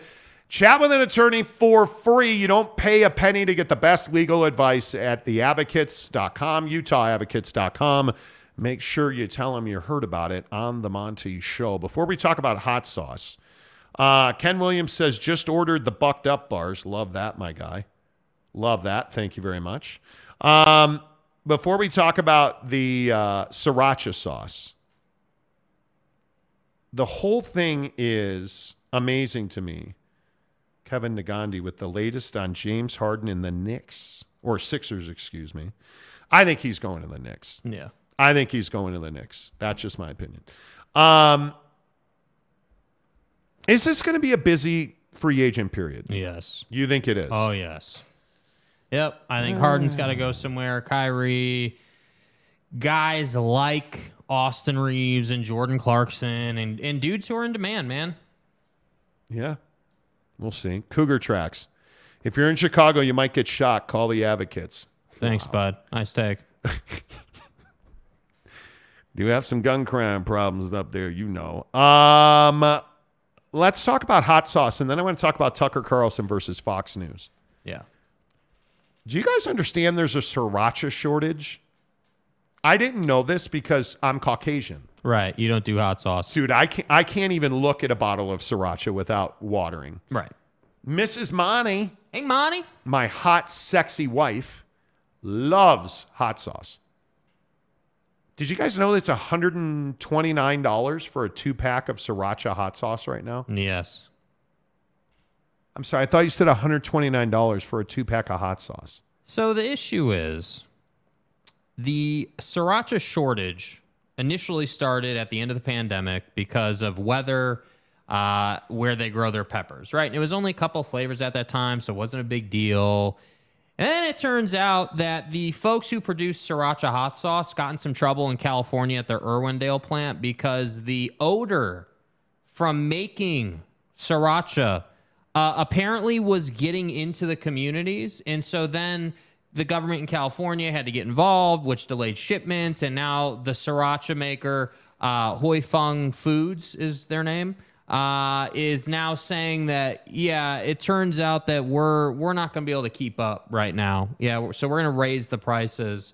Um, and now there's a shortage. And people are pissed about it to the point where they're stealing sriracha from restaurants. Come Dude. on. Yeah. Come on. Yeah. Stop it. So, Are you really stealing from restaurants? yeah. Stop it. Yeah. Stop it. Which I say, okay, sriracha's good, but if I if I'm not paying 129 dollars for hot sauce, I'm happy to get uh, Taco Bell hot sauce in a jar. It's really good. Does does the job. Roche says, What? I'm really low on sriracha. I was going to get some tomorrow. Yeah, dude. yeah. Yeah. well, no, you're shortage. not. To 120. Dude, just skip the hot sauce. It's get, brutal. Get some pico de gallo and, you know, for your quesadillos. Yes. New life. How are you? How do you think Utah will build up to uh, the game against Tennessee? Well, I mean, I, I would guess they'll lift some weights and, you know, take some protein powder from buckedup.com, but What do you bench? I don't know. That's going to be interesting. Tennessee's going to be good again, I think. Yeah. Uh, Salty Drunk, this program is drifting further away from sports. It's football and food. Well, football's sports. Dude, we just spent 40 minutes on the NBA, bro. Like what? I, like what are you talking about, man? Um, Mike Smith, the important things in life, Salty Drunk. Yeah, Yeah, dude, I football mean, and food. yeah, Well, again. and sex. But, you know, Yeah, but we're not going to talk about that because this is a family program. uh, you know, truck stop Gumby. One month from chili season for me. Hey. Uh, Jackson Graham, don't buy sriracha. Call the advocates. That's right. That's right. That's right. Uh, Capazzo, I love that stuff. Too bad uh, California will run them out of business. Okay. California. Ah. They know Capa- reset- Capazzo also says football and food are life. That's what I'm saying, dude. y- Your watch is broken, Jake.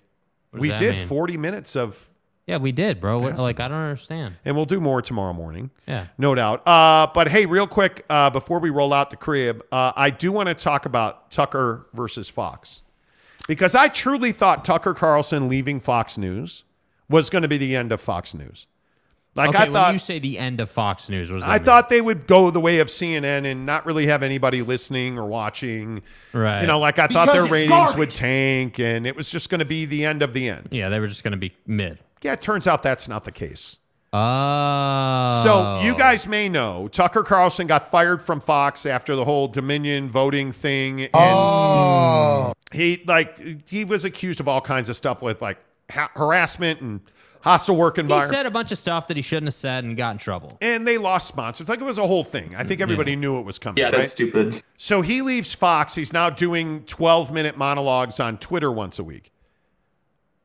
But he was had a massive audience. His his latest monologue has not a lot of people watching it comparatively. So Fox News announced a new lineup last later earlier this week actually. Right. They had lost 29 million viewers when Tucker left the channel. People are like, "Oh, it's over." Right. Yeah. Well, now they're down to having lost only 14 million Um, in a really slow news cycle. And when the submarine was missing, they Excuse me, actually the submersible. Thank you. When the submersible was missing, which now they found human remains in the submersible. Right. Anyway, when the submersible thing was happening, the ratings in Tucker's old time slot were actually higher than they were before when Tucker was there. Yeah. And with an election cycle coming, the projection is that they will have higher ratings now. so if we go back and play hindsight being 2020, who won, Tucker or Fox News? Well, I still think Tucker getting his freedom and being able to do monologues on Twitter, I think that's a win for Tucker. Partnering with Elon Musk, that's a win for Tucker. All gas, no brake. But I know this is probably milk toast. My opinion is they both won. I think Fox did what they needed to do because, by the way, their ad dollars also went up in prime time. right. And I think Tucker did what he had to do, which is go to Twitter. Now they're going to go wind up in court over that, and we'll see what happens ultimately. Right. But I think they both won here. Yeah, I mean, I think the tough part is like, it, what does it say about uh, you know their audience? Because that's what I think is really fascinating. Like, I think it was it, like, in my opinion, the way I had taken the story when Tucker left was like, all right, well, now we're going to see how married up to Tucker people really are. Right. And I think you know, I would have thought that Tucker would have had quite the audience go, but I think what ultimately has happened here is is because he's only doing it, as you said, once a week. Okay, people are tuning in, but it's in people's routine, right? So the reason that Tucker did so well at Fox is it's because, you know, the blue collar guy who worked his ass off all day, earning his living and putting food on the table and doing his thing, came home and was like, hey, let me grab my beer, let me turn on Tucker and just see what's going on. And and that's why he was so successful. Yes. Right? And I think anytime you leave a major network and you're off for I think he was only off like he he didn't do content Six for weeks. for like 6 weeks. Right. It wasn't really that long of a time, but enough time that people not forgot about you, but you just left people's day to day. And so it's like, okay, I'm going to do Tucker on Twitter and then I'm going to suit over that. And then people inevitably, because again, we all fall back into our habits, people are going to go back to Fox and be like, oh, well, who's this guy? And all you have to do at Fox with the new guy is just win even half of those people over. Because the election is yeah. going to bring more people to Fox. Yeah, I mean, if there's an election happening, people are turning the news on. I mean, it's just happening. Especially, you know, in, in the Republican Party and the conservative wing of this country, Fox is a massive player. yeah, absolutely. But so is Tucker, because I, I truly believe that Tucker Carlson was the voice of conservatives for especially since the beginning of the Trump era. I'm But not think- a big fan of Fox. But I think Tucker was a really important voice in the conservative movement. Mm-hmm. And his firing at Fox left a gaping vacuum there that eventually Fox was going to fill. And fans really don't have, you don't have, like, Newsmax is not a conservative outlet. Like, nobody's watching Newsmax and being like, there's my news. Nobody's doing that. We saw people almost immediately like trickling back Yes. to Fox, right? A- And, Hannity being moved down, Laura Ingraham being shortened up, like they tweaked You know- their lineup pretty significantly. Yeah. But there is no question that Tucker Carlson was the voice of conservatives in this country. And he made a lot of mistakes, for better or for worse. But Tucker was the voice of conservatives Yes. on the channel that served as the, the, the home of conservatives. So I think there was always going to be a vacuum there. Well, and I think if you were Fox, like it, was like if you're Rupert Murdoch, no, you you weren't surprised. Like at some point, you had to see the writing on the wall for Tucker before you ended up firing Yeah. him. I mean, at some point, you had to know, okay, we're kind of treading in some dangerous waters here, and people, you know, outside entities are going to start getting involved, and maybe some suits, or we may get in trouble for this or that, whatever.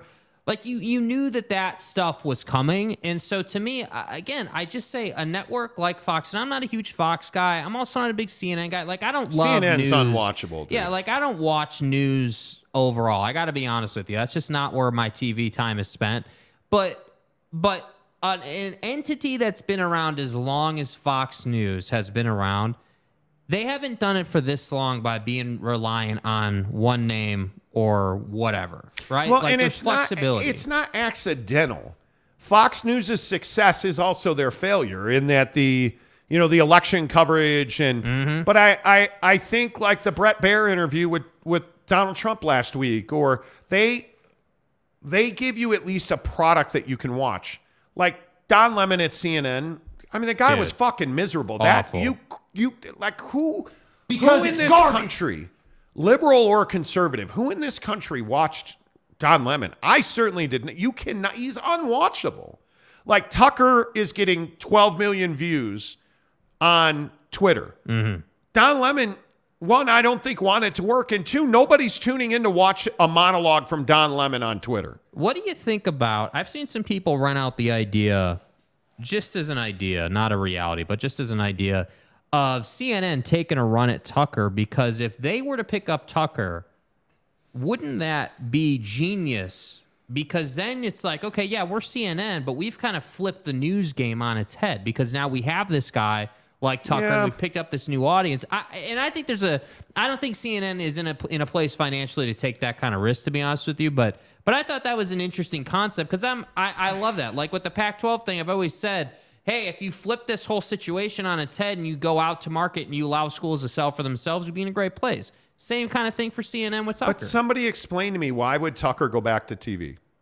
Well, okay, that's a great question. Tucker's not shown an ability to to understand how to make his own product. Uh, he hasn't shown that well, ability. because he's never had to. Right. But what Tucker Carlson, I think, can do because he has financial resources, he, he's an important voice for conservatives. He needs to be heard. Now, the problem is he's under contract. He's not going to be anywhere, in my Right. opinion. Yeah, And I think yeah. he's going to lose in court to Fox on their their non compete clause in his contract Yeah. because they're paying him. They didn't terminate him and not pay him he's going to wind up sitting out this next election cycle, which is just ball busting for conservatives because Yes. he's a really important voice for conservatives. And it, it- when that's over, I think he's got like a year from November is when his contract's up. right, man, that's a long a time. That's a long bro. time. That's a, you see what I mean?